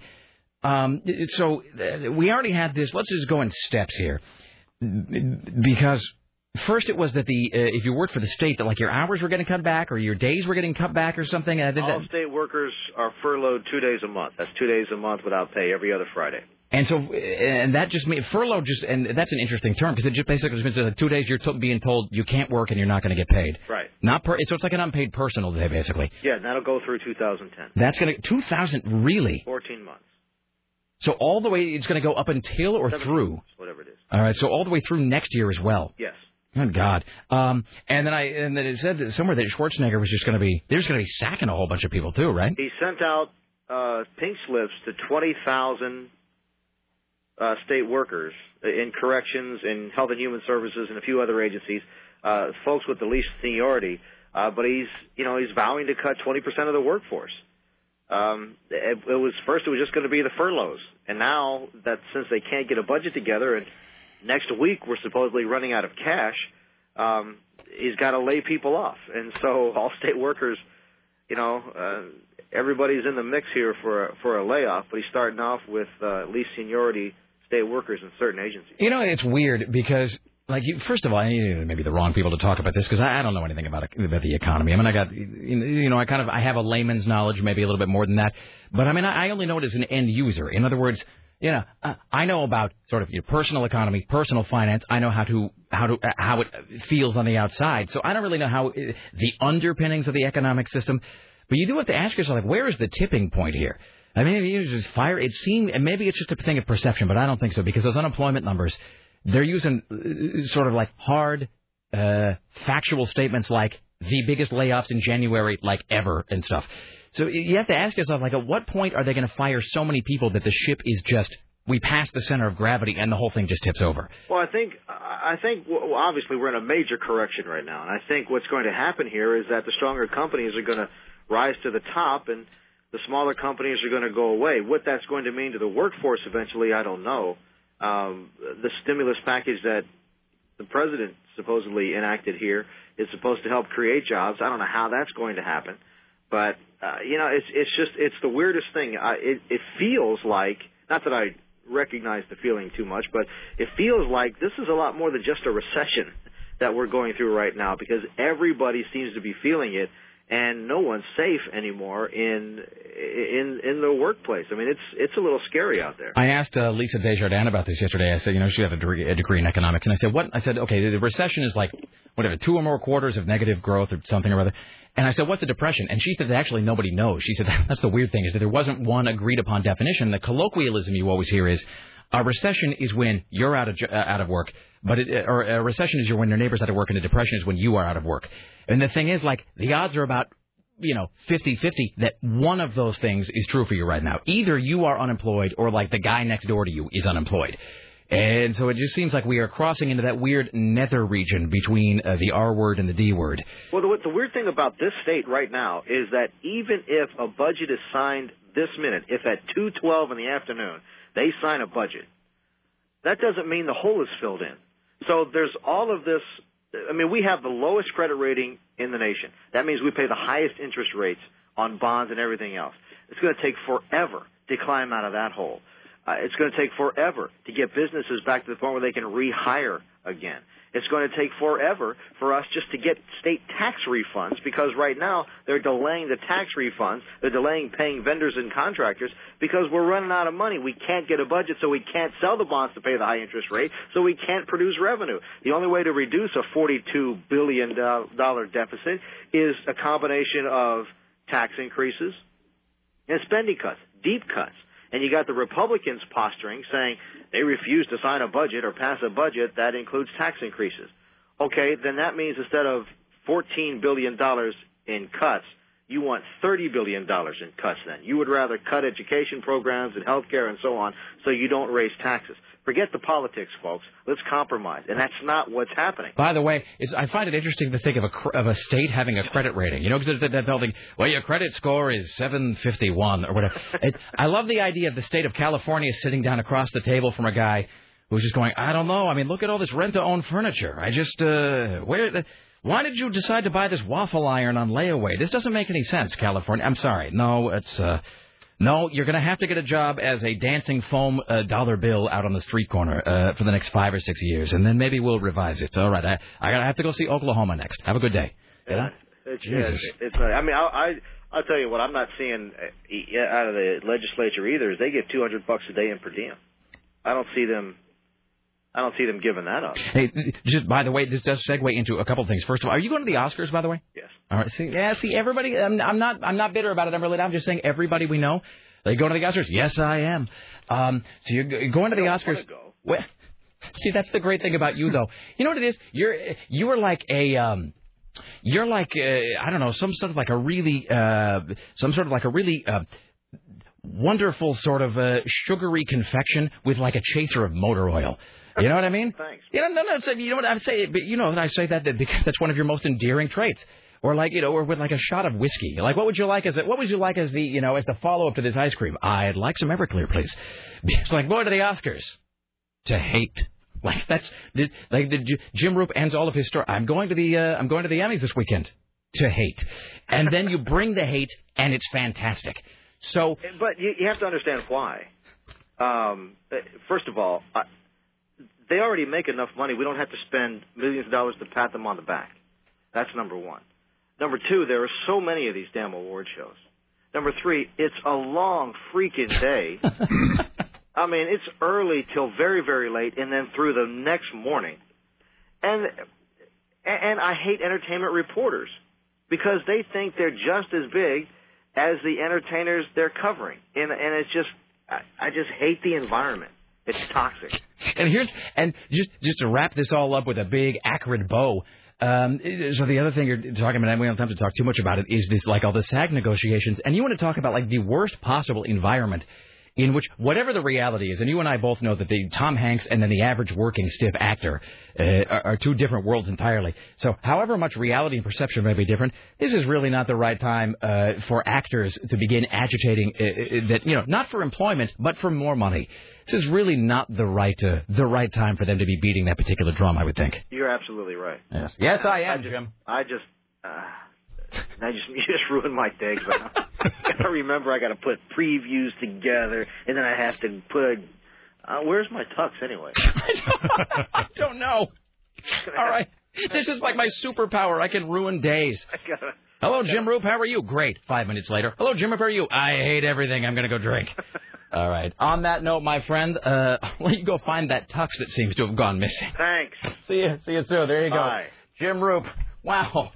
What a black rainbow he was. I'm with him though, because you try to watch Entertainment Tonight or some of those shows, and they're talking about what dresses people are wearing, and it's you know, as a person who is currently unemployed, I don't care. Right. Right. I really don't care. Why don't you take some of the money, a quarter of the money that you spend on this big piece of crap, and actually give it, put it somewhere where it'll make a difference? I think it probably alienates uh, people, and I think it probably stops people from viewing. Leykis was talking about this after what was the last one? The Grammys, I think it was the last one. And he was, talking, you know, because everybody's sort of talking about the economy 'cause it's kind of what's happening. And Leykis was talking about, you know, he said, you know, you can they, they can throw figures out of the screen and they can show you a chart and a pie graph and a line and a thing that goes this way and like, you know, like some arrow that used to go up and now it goes sideways. And he said, but the reality is like. It's he, his whole way of phrasing it. He said, "Well, you're, you're like your spending party is over. Like the, the spending party has just ceased for now." But he was talking about the Grammys. It's like when they have like the seventy thousand dollar gift bag and like what's this? Well, it's a it's a skirt made out of uh, pressed emu and it costs three hundred and fifty thousand dollars. Like it just seems like it was always retarded, but it just seems like it this seems unbelievably wastefully retarded now. It is, as they say in Tropic Thunder, full retard. I love that movie. Yeah, I I love Robert Downey Jr. in that movie Yeah. more than I love the actual movie. But uh, all right, let's do a couple more here, and then we'll take a break. Cause I know you've uh, you've got a busy day of whatnotting ahead of you. Places to go, people to see. All right. Things to do. Well, according to researchers at the University of Chicago, isolating yourself from human contact done triggers all sorts of terrible body responses, Oh, sorry. including upping your blood pressure, Hold on, I'm all itchy. releasing a stress hormone ca- called cortisol, which, hey, by the way, makes you fat. Not anything that you guys have to worry about at all. Oh, you. And makes You you. neither, my friend. You're not Oh happy. God, God! Oh, you're a husky. Watch out! I, you know the Wii Fit game. Have you Yes. to try the Wii Fit game? I got on that thing a couple weeks ago. Please tell me you were all winded. Oh no no no! It, it, I got on that thing, and you know you have to go through the whole profile about your height and your balance and all this stuff. Do you know what that machine got? Done? As soon as I'm done, it's like my little figure that I composed with all my eyebrows and nose and face and everything went. Boo! Oh, you're obese. Did you know what he's talking about here? Yes, well, I've, I've played Wii bowling with my parents. Have you done the Wii Fitness thing? No. It It's is a pad it- you stand oh, on. dude. It is fantastic and horrifying, and I'll, and I'll tell you what. There's because Lara did uh, a variation on that, and so the deal with the Wii Fitness for part of it is that yeah, you create this avatar, which Microsoft then stole for the 360, of course. But uh, there's an avatar where you make like a basically a little guy that kind of looks like a, like a little egg-looking guy that is sort of like yourself. But then the Wii Fitness, well, then I think it actually sort of updates and tweaks it based on like what what you actually weigh and what you look like, or you know what it, what it's sort of your body type. But Lara was doing this one where it will tell you your dexterity, your skill, your strength, in terms of age. In other words, you Right. have the dexterity of a 25 year old. It, it gives you physical age. So she's doing the the and I'll say my wife is uh, in her 30s. We'll, we'll put it that way. I think that's how we agreed to refer to her. So my wife is in her 30s. And she's doing the thing with it where like, it makes you like return like a, a you know, like you have to bat a ball and then there's a ping pong thing and then you have to do something or other. And so it gets done and it goes, congratulations, you are 77. That's about what it did to me. It's so great. and what's funny with the with the Wii Fitness system, if you don't, if you if you go through the whole thing and you play a few games and you don't come back for a couple days, anybody else who's on that same machine who's who's gone through the same profile, it will start asking them where you are. Really? Yeah. I haven't seen Dave. I haven't seen that big fat ass Dave for a couple days. Is he out eating donuts? What's he doing? I love the idea that Hal has actually arrived, and it's in the shape of a little white paddle you hold in your hand so you can play badminton in your living room.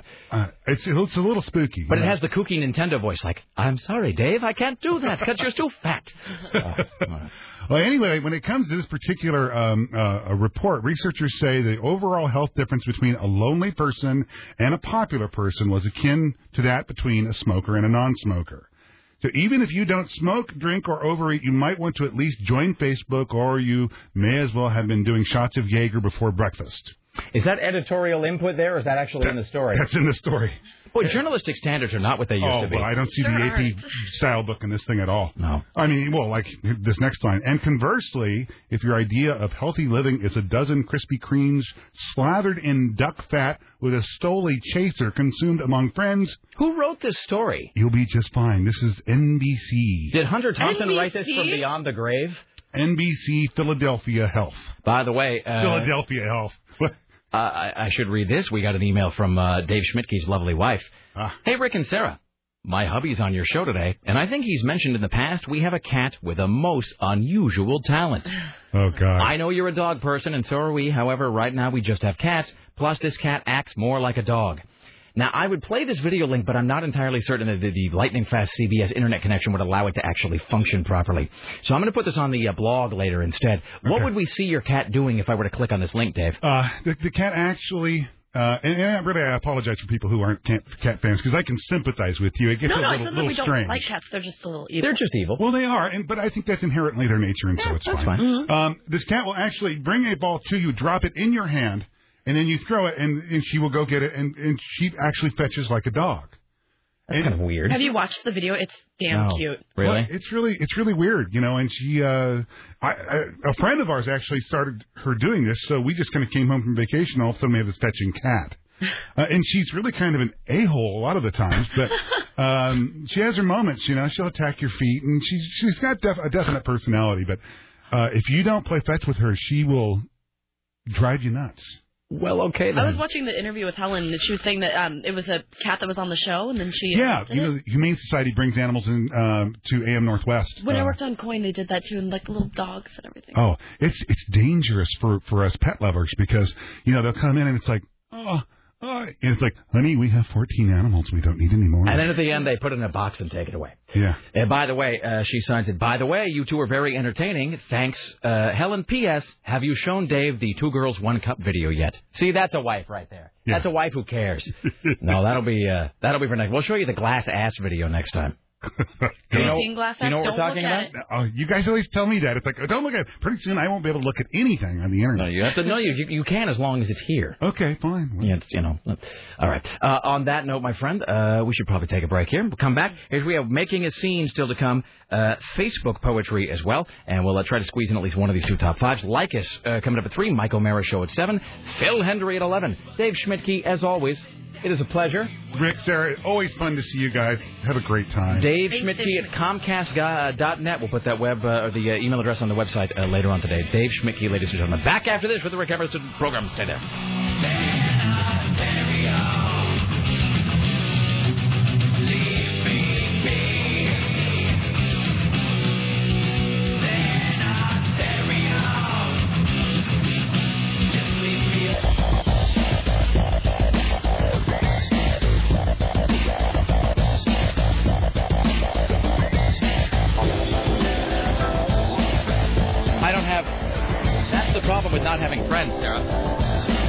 Complaints I, I would have would be, uh, you know, and, and really I don't even have that many complaints about this place. I mean, really, I've worked in. I mean, not like everybody here is like. It's not like everybody here is absolutely normal. It's not like you don't have occasional dust-ups with people. But I, I tell you, working here, I just, I have worked in buildings and at stations and in companies where it's just, it was so unpleasant every day, where everybody just despised everybody else, and that, like, that really isn't, that, that is not the issue here. So I don't even really have that. I'm sorry, we, uh, it's the Rick Emerson Radio program. Hello. Hello. Um, so we were talking about our uh, exciting new bit, which sort of just was an ad hoc thing. It was an ad hoc creation yesterday called "You Know Who You Are," which is an opportunity to speak directly to someone that you're not really able to confront, uh, like in the real world. Like, let's say, if you know someone who is an attractive man but who has was you know it's something that must be called like the worst mustache ever. Uh, or if you're Don Taylor and you know someone whose body odor offends, but who doesn't seem to want to do anything about it. You know who would be a good contender? Remember the person upstairs who was sitting next to the other person, and they wanted you to call the other person out on the air so they'd stop doing this annoying Yeah, yeah. See, but see, but that's the thing. But I can't do one about anybody who works here because No, but I'm saying like maybe that person would want to come down wow. Ah. because you know they wouldn't have to say who it was, but maybe it'll help like expunge it. You know, Well, like So here's the thing. So the, so the bit, which I don't think we're going to do now, but just to, by way of explanation, it is a uh, it's just a chance for you to sort of anonymously uh, vent about an annoying behavior somebody has, a tick they have, something they need to change, something they need to do, and we do know somebody, and it's nobody in this room, nobody on the show. We do know somebody who works upstairs, who has just just a very very deep, serious, and abiding loathing of a behavioral tick that someone else upstairs has. And that's all I'm going to say. man, I'm looking at your list and it's totally okay. That being said, I'm just saying, I I don't know that I want to. I'll ask that person after the show today if they want to come on Well, between you and I, we're going to run out of people. I mean, we need to have other people come in and do their, you know. Oh, no, no. So What, like David Walker's not going to have a long. The thing about David Walker is he won't even do it anonymously. No, he won't care. He'll be like, and Ted, I hate you. Uh, but no, at some point we'll open it up to the listeners because you know the audience will have that. So we can do it via phone. We can do it, you know, because because you're not using the name of the person that you're criticizing. It's like you yourself don't have to be anonymous. So I created a whole bed though, which is just the. It's just the instrumental of that's what friends are for. I spent like 20 minutes making this uh, last night. That's what I do with my life. There you go. Oh. All right. It's 503 733 2970. Here's what we're going to do, and in what order. Uh, in just a moment, we are going to read uh, today's installment of Facebook Status Poetry. Uh, that is in uh, just a moment here. But uh, in the meantime, in between time, we're going to do one more round of making a scene. And I think we've already got uh, somebody on hold for this. What we'll do is we'll throw up the phones to a few other people, and then we'll just uh, sort of pick one of the calls randomly without having screened it. It is your chance to reenact a sequence, scene, or speech from a film. If you can do it, it's got to be from memory. Can't be off script. Can't be reading it off the page or anything. You call up at 503 733 2970. 503 733 2970. And if you can reenact a sequence, scene, or speech from a film from memory, you will win a pair of tickets to go to Oscar Night America 2009. Oscar Night America 2009 happening this coming Sunday at the historic Hollywood Theater. You can find out more at filmaction.org. It is a red carpet event including Rochelle Crystal, Darcelle, uh, Sarah Dillon, Tim Riley, myself, Rod Hill from K2, uh, and more. So again, I'm tickets. nervous. are- I don't know what to wear. I see, and the thing is, I recognize that tux. As a guy, it's so easy because a tux is a a tux is the perfect clothing, and I'll tell you why.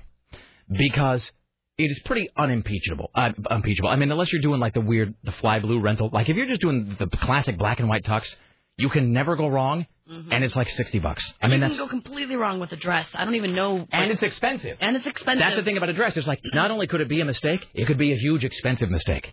Like a tux is And Darcelle, like one of the like most well-known drag queens in the country, is going to be there, and Yes. I can't look like a jackass. I Can't you? Pretty. Well, I think you will. I mean, I'm just uh, look. Uh, you're going to be next to Darcelle at some point, but you're also going to be next to to Richie, who still, God bless him, he's got all the heart in the world, but he seems to have a bit of a tenuous grasp on what makes a good drag queen. So I, I would say that, like, even in some worst case scenario, if you felt like you didn't look your best, and I'm sure you will, but if you felt in in the back of your brain you had a small voice saying, I don't know, I feel like I could I could somehow look better. There's one small thing. There's some tiny act that I could take that would make me look better. That act is standing next to Richie. So just keep that. That'll be like a breaking case of, you know, em- like an emergency thing. Yeah? Like in case of, uh, you know, neuroses, stand next to Richie Bristol. So, Richie, uh, go ahead and if you would uh, kind of go through these calls and see if these are uh, folks are making uh, a scene. Then we'll pick one randomly, and then uh, that person will reenact a uh, scene from a movie live here on the air for a chance at Oscar America 2009 tickets. In the meantime, ladies and gentlemen, where did my Facebook poetry music go? This is the other thing that I labored over this morning. Let's see. I took it out because of the. That's what friends are for. All right, and it is right. There we go. All right, ladies and gentlemen, the Rick Emerson Show presents Facebook status poetry for Wednesday.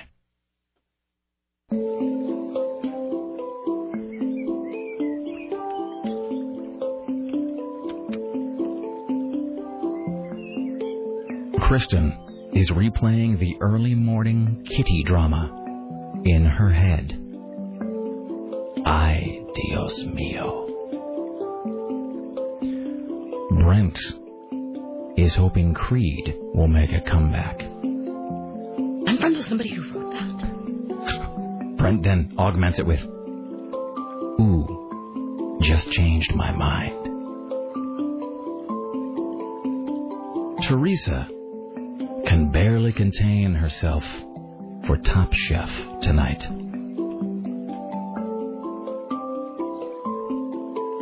Tara is at her desk. Really? Chris is a bookkeeper's son who doesn't want to shoot no one. Jeremy bought a Coke for Jason. Now I need to find another dollar twenty-five for a Mountain Dew. Scott is doing the low carb thing and really misses chocolate, Doritos, bread, hot tamales, French fries, pancakes, Dr. Pepper, lasagna, Snickers, McDonald's, etc. Matt is enjoying the quiet after the storm. Once again, Matt is enjoying the quiet after the storm. Tara is on the air. Hi. Carrie swears an airplane just tried to land on her roof. Dennis is finding music for the Kink Listener Sets weekend. Is so full of phlegm, it isn't even funny. Terry says, Heck yeah, it's Wednesday. Joni is still grumpy about the world's lamest casket match. Storm is going to meet a brand new human. Sean likes you. Reed is slumming in Salem. Alicia says, Wakey, wakey, eggs and bakey. There you go. Another exciting installment of Facebook status poetry. All right, it's uh, 503-733-2970. 503-733-2970. Uh, Richie, are these all for uh, making a scene? All right, these tickets are worth a lot too, so we're not going to take any half-assed attempts. That's the thing. Again, it will be in the the sole estimation of Sarah Dillon and myself whether you were successful. All right, uh, so we got uh, these four lines here, Sarah. So how shall we uh, how shall we choose between them? I do not know, Rick. All right, well, Can you see what order they called in? Uh, yeah, well, there's one guy who's kind of been on hold for a long time, but, the, but, but to be fair, like we didn't say, like we didn't put out the call to action. It wasn't like we did that. We granted that with the first guy because he was the first guy to the gate.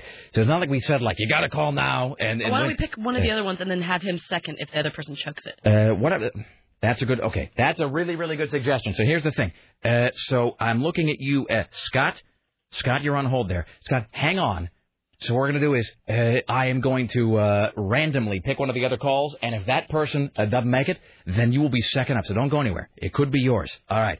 Uh, so I'm in a uh, let's see, heads line three, tails line four. All right. Here we go. This is hello, hi. You're on the Rick Emerson Show. Who might this be? I am Jeff. Hello. How are you, uh, Jeff? Very well, sir. Right. Very well, thank you. Are you ready to uh, make a scene for us? I'm ready to make a scene here on KCMD Portland. Thank you. Uh, hey, by the way, can I ask you just a little point of uh, show clarification here? And I know that I'm the one who, who came up with it, but I can't remember. Voice one or voice two? He's voice.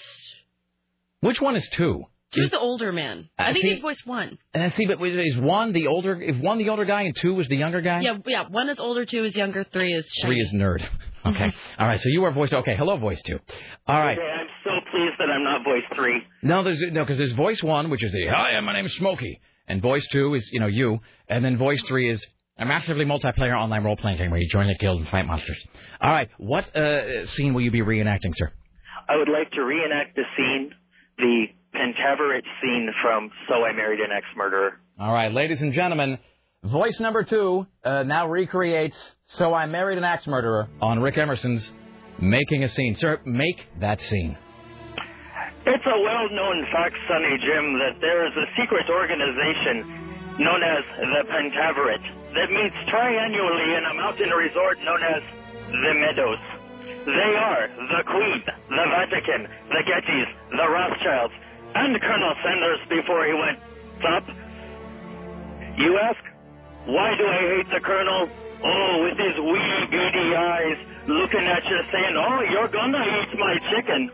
He puts an addictive chemical in it that makes you crave it nightly, smart ass. End scene. All right, Sarah, do we feel that that is a successful I want a recreation little. of a scene? I, I I feel on top of that. I need a little like cherry on top. I need a little Harriet, sweet Harriet. Harriet, sweet Harriet. I'm I'm not quite so good with the Harriet, sweet Harriet, but I do have something else. Sarah? Okay. What are my choices for bread? And she said, white wheat sourdough English muffin bagel. Okay, gold. Fantastic. You win. You are made out of wind, sir. All right, congratulations. I'm going to put you on hold. Uh, my uh, apologies to the other two guys. Scott, you've been on hold for a while, so my, I'm sorry about that. Uh, We and have then, more um, tomato. Okay, but yeah, we're going to be doing two more pair tomorrow. So that's the thing. So be listening. Sometimes, let me ask you this. and the other radio people know what I'm talking about. Sometimes when you see uh, somebody's on hold and they see the light go out, in your head, can't you just hear that they're going, God damn it, and then they're like angrily Really punching the off button? I'm sorry. And then you, but then you get this. Please don't get me wrong. I'm not trying to slag the audience or the caller, but like you can hear them hanging up angrily, just like you can, just like you know your own name. You know that they are punching that button with extreme prejudice, Mm-hmm. and then you realize that you are in fact feeling bad for not giving free stuff to a stranger. So there you go. I've moved on. Rick has moved on from that guilt. Uh, but tomorrow we're going to be doing two more pair. That's the thing. So uh, tomorrow, two more pair of tickets to Oscar Night America 2009. You can buy tickets to find out more at filmaction.org. All right, let's take a break. Back after this, it is the Rick Emerson radio program. Don't go anywhere. We return around the corner.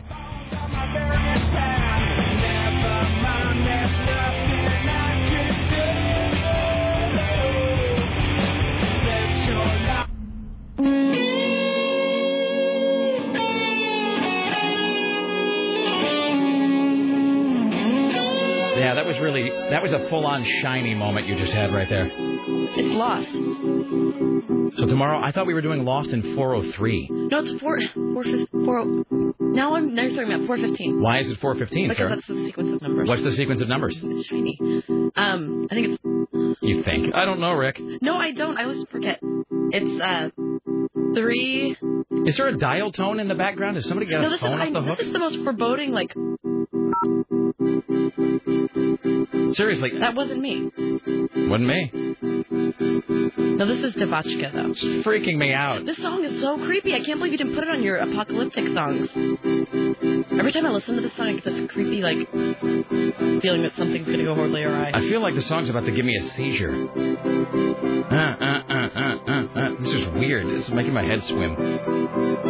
This is pretty foreboding. It's pretty creepy. I didn't see it on your list of. But my ill-conceived list. Yes. This is pretty great. It's a huge. Yeah, it's a long. It's Do you feel we have time to do the top five? probably not now. Oh, for the love of God! Is this clean? What do you think? Well, I'm just I know because then we can let it go because I know we hadn't planned to play this. Now we're, you know, right now you if you listen really closely, you can hear Seamus like slamming something down angrily and beginning to Darn pound this out. is like the fourth time I've loaded up the songs for this too. He's like typing an angry like for the love of God. Well, what else can we do? Should, should we bring Richie in and talk to him about the rave? Oh, fine. Hey, instead of that, why don't we play a little Wayne? Let me get this little Wayne. Yes. Get this little Wayne song ready. Richie, can you join us in the studio, please? Okay, so tell me about this band that you're playing I'm right sorry, I keep clearing my throat and I'm forgetting about it. Just, I'm in pain. Tell me about this band we're listening to. Oh, this is DeVotchKa. Um, I don't know. They're like What is their deal? I, I don't know what their deal is. Like they play this kind of indie musical stuff. I don't know. I've never been able to classify them. 'cause It's, it's okay. It's, I guess it's not really apocalyptic sounding to me, though. I mean, it's it's sort of it's sort of Well, the- I think foreboding. it's the chorus too, because it's the, the chorus goes, "You already know how this will end." And it's just kind of creepy. Though. Okay, you know what this sounds like? This totally sounds like the music they they would use underneath like some sort of like a six minute extended online trailer for the new Lost. Everything will be revealed. Ah, Seamus sent me the numbers. It's 4, 8, 15, 16, 23, 42. Uh huh. Somebody's less shiny I than she thought. so less shiny than I thought. But no, this is totally the music. That chorus right there, they'd be playing that as it's like Sawyer and Kate like running from a fireball or something, and it's you know, and then on the screen like everything will be known. Oh my God, I'm so excited for tonight. Well, here's the thing about oh, tomorrow, it's a huge Sarah. episode tonight. Huge. You know, they're all huge, but see, that's such a lie. They're No, no, all no. huge episodes. No, no, no. 'cause it's been Tonight, building up. all will be revealed. It has been building up because they're taking all the people who got off the island. Now they all have to go back. So they finally just rounded up all the people who are in the city, um, in LA, and they're bringing them back to the island. I did sound like shiny. Here's the. I am voice number three. And you, and you know, here's the thing. You know that uh, I am no one to step on anybody else's fandom. Uh, you know, I'm a big, I'm a big nerd. Uh, so I get it's fine. I to, and you know what? I'll go so far as to say this. I was actually thinking about this the other day. Um, I was thinking about about you and me and Lost and that whole, you know, Lost in four hours, Lost in 90 seconds, Lost in seven minutes and four seconds, Lost in Pi, whatever. And they were kind of going back and forth and trying to please everybody with it. But you know what I was thinking, and then I it, I had like a little a little tiny like like sweet moment of, of happiness thinking about this, thinking about the, you being so into Lost, and that just that it is kind of great because it's it, because it's like this whole uh, sort of quasi argument about something that is so fantastic because it's like this really like navel gazing geekdom which is which is wonderful which is mm. like the hallmark of of which is like the hallmark of so much of the stuff that we do anyway and like the, the stuff that you know that you know that, that we are just sort of consumed by. So it really is great uh, that we were like, having this big debate over how much time to spend on Lost because you and Paddock want to sit there and go to. But uh, do you think that do you think that Sawyer's constant is really the guy from the time travel when they blew up the hatch? And You know one of the terms, you know, constant. But that's only. But I don't know what they mean. It's just like. But it's like when it's like when. when they're time traveling. If they don't know where their constant is, then they'll be lost in time. See, but do you ever step back and realize, and maybe you were always this way and it's just now coming out, but do you ever step back and realize exactly how much sometimes, uh, like when when you're here, how much you do sound like, Shiny, a slang term for great use in the television series Firefly and the movie Serenity. which I mean in the best way. Totally, I do because when I like something, I start talking really fast and kind of slurry. Yeah, but Mm-hmm. it's especially about like time travel and like uh, magical. Seriously, I mean, it's like the Lost is a, Lost is essentially just Battlestar Galactica. I mean, that's the thing. You It got to know. Totally dorky. It's, just it's sci-fi. dorky. There's smoke monsters and they're like love triangles. And it's a whole bunch of like strung together pseudoscience gibberish that, that like, doesn't really add up to anything Mm-hmm. Doesn't in the make end. any sense whatsoever. But you're talking like, no, no, no, no, no, because then Baltar can't be a Cylon, even though he was appearing to Gaeta before the firing squad, even though it looked like it was filmed through a soft focus lens, which made me think that Baltar might have been an unrevealed Cylon. And Oh my god, that's exactly what I sound like. She's like, well, do you think that's his mother? Do you think that perhaps that's Annie? Or did Annie get killed in the cleansing for the Dharma Initiative when Ben killed everybody? I don't know what's going on. See, and you could be making stuff up right now, and I wouldn't even know.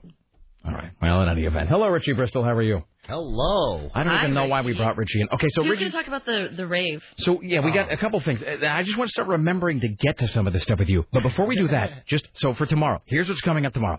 Uh, tomorrow we have what is tomorrow? Thursday. Tomorrow, David Walker will be in the studio with us. Uh, we will also talk to Mr. Skin from MrSkin.com. He got bumped for today. We'll do that tomorrow. Uh, we will also give away another two pair of tickets to Oscar Night America 2009. We will have Lost in 403. 408. 408. Uh, see, sometimes I think you're screwing with me and you're changing it because you know I don't remember. No, I didn't 489.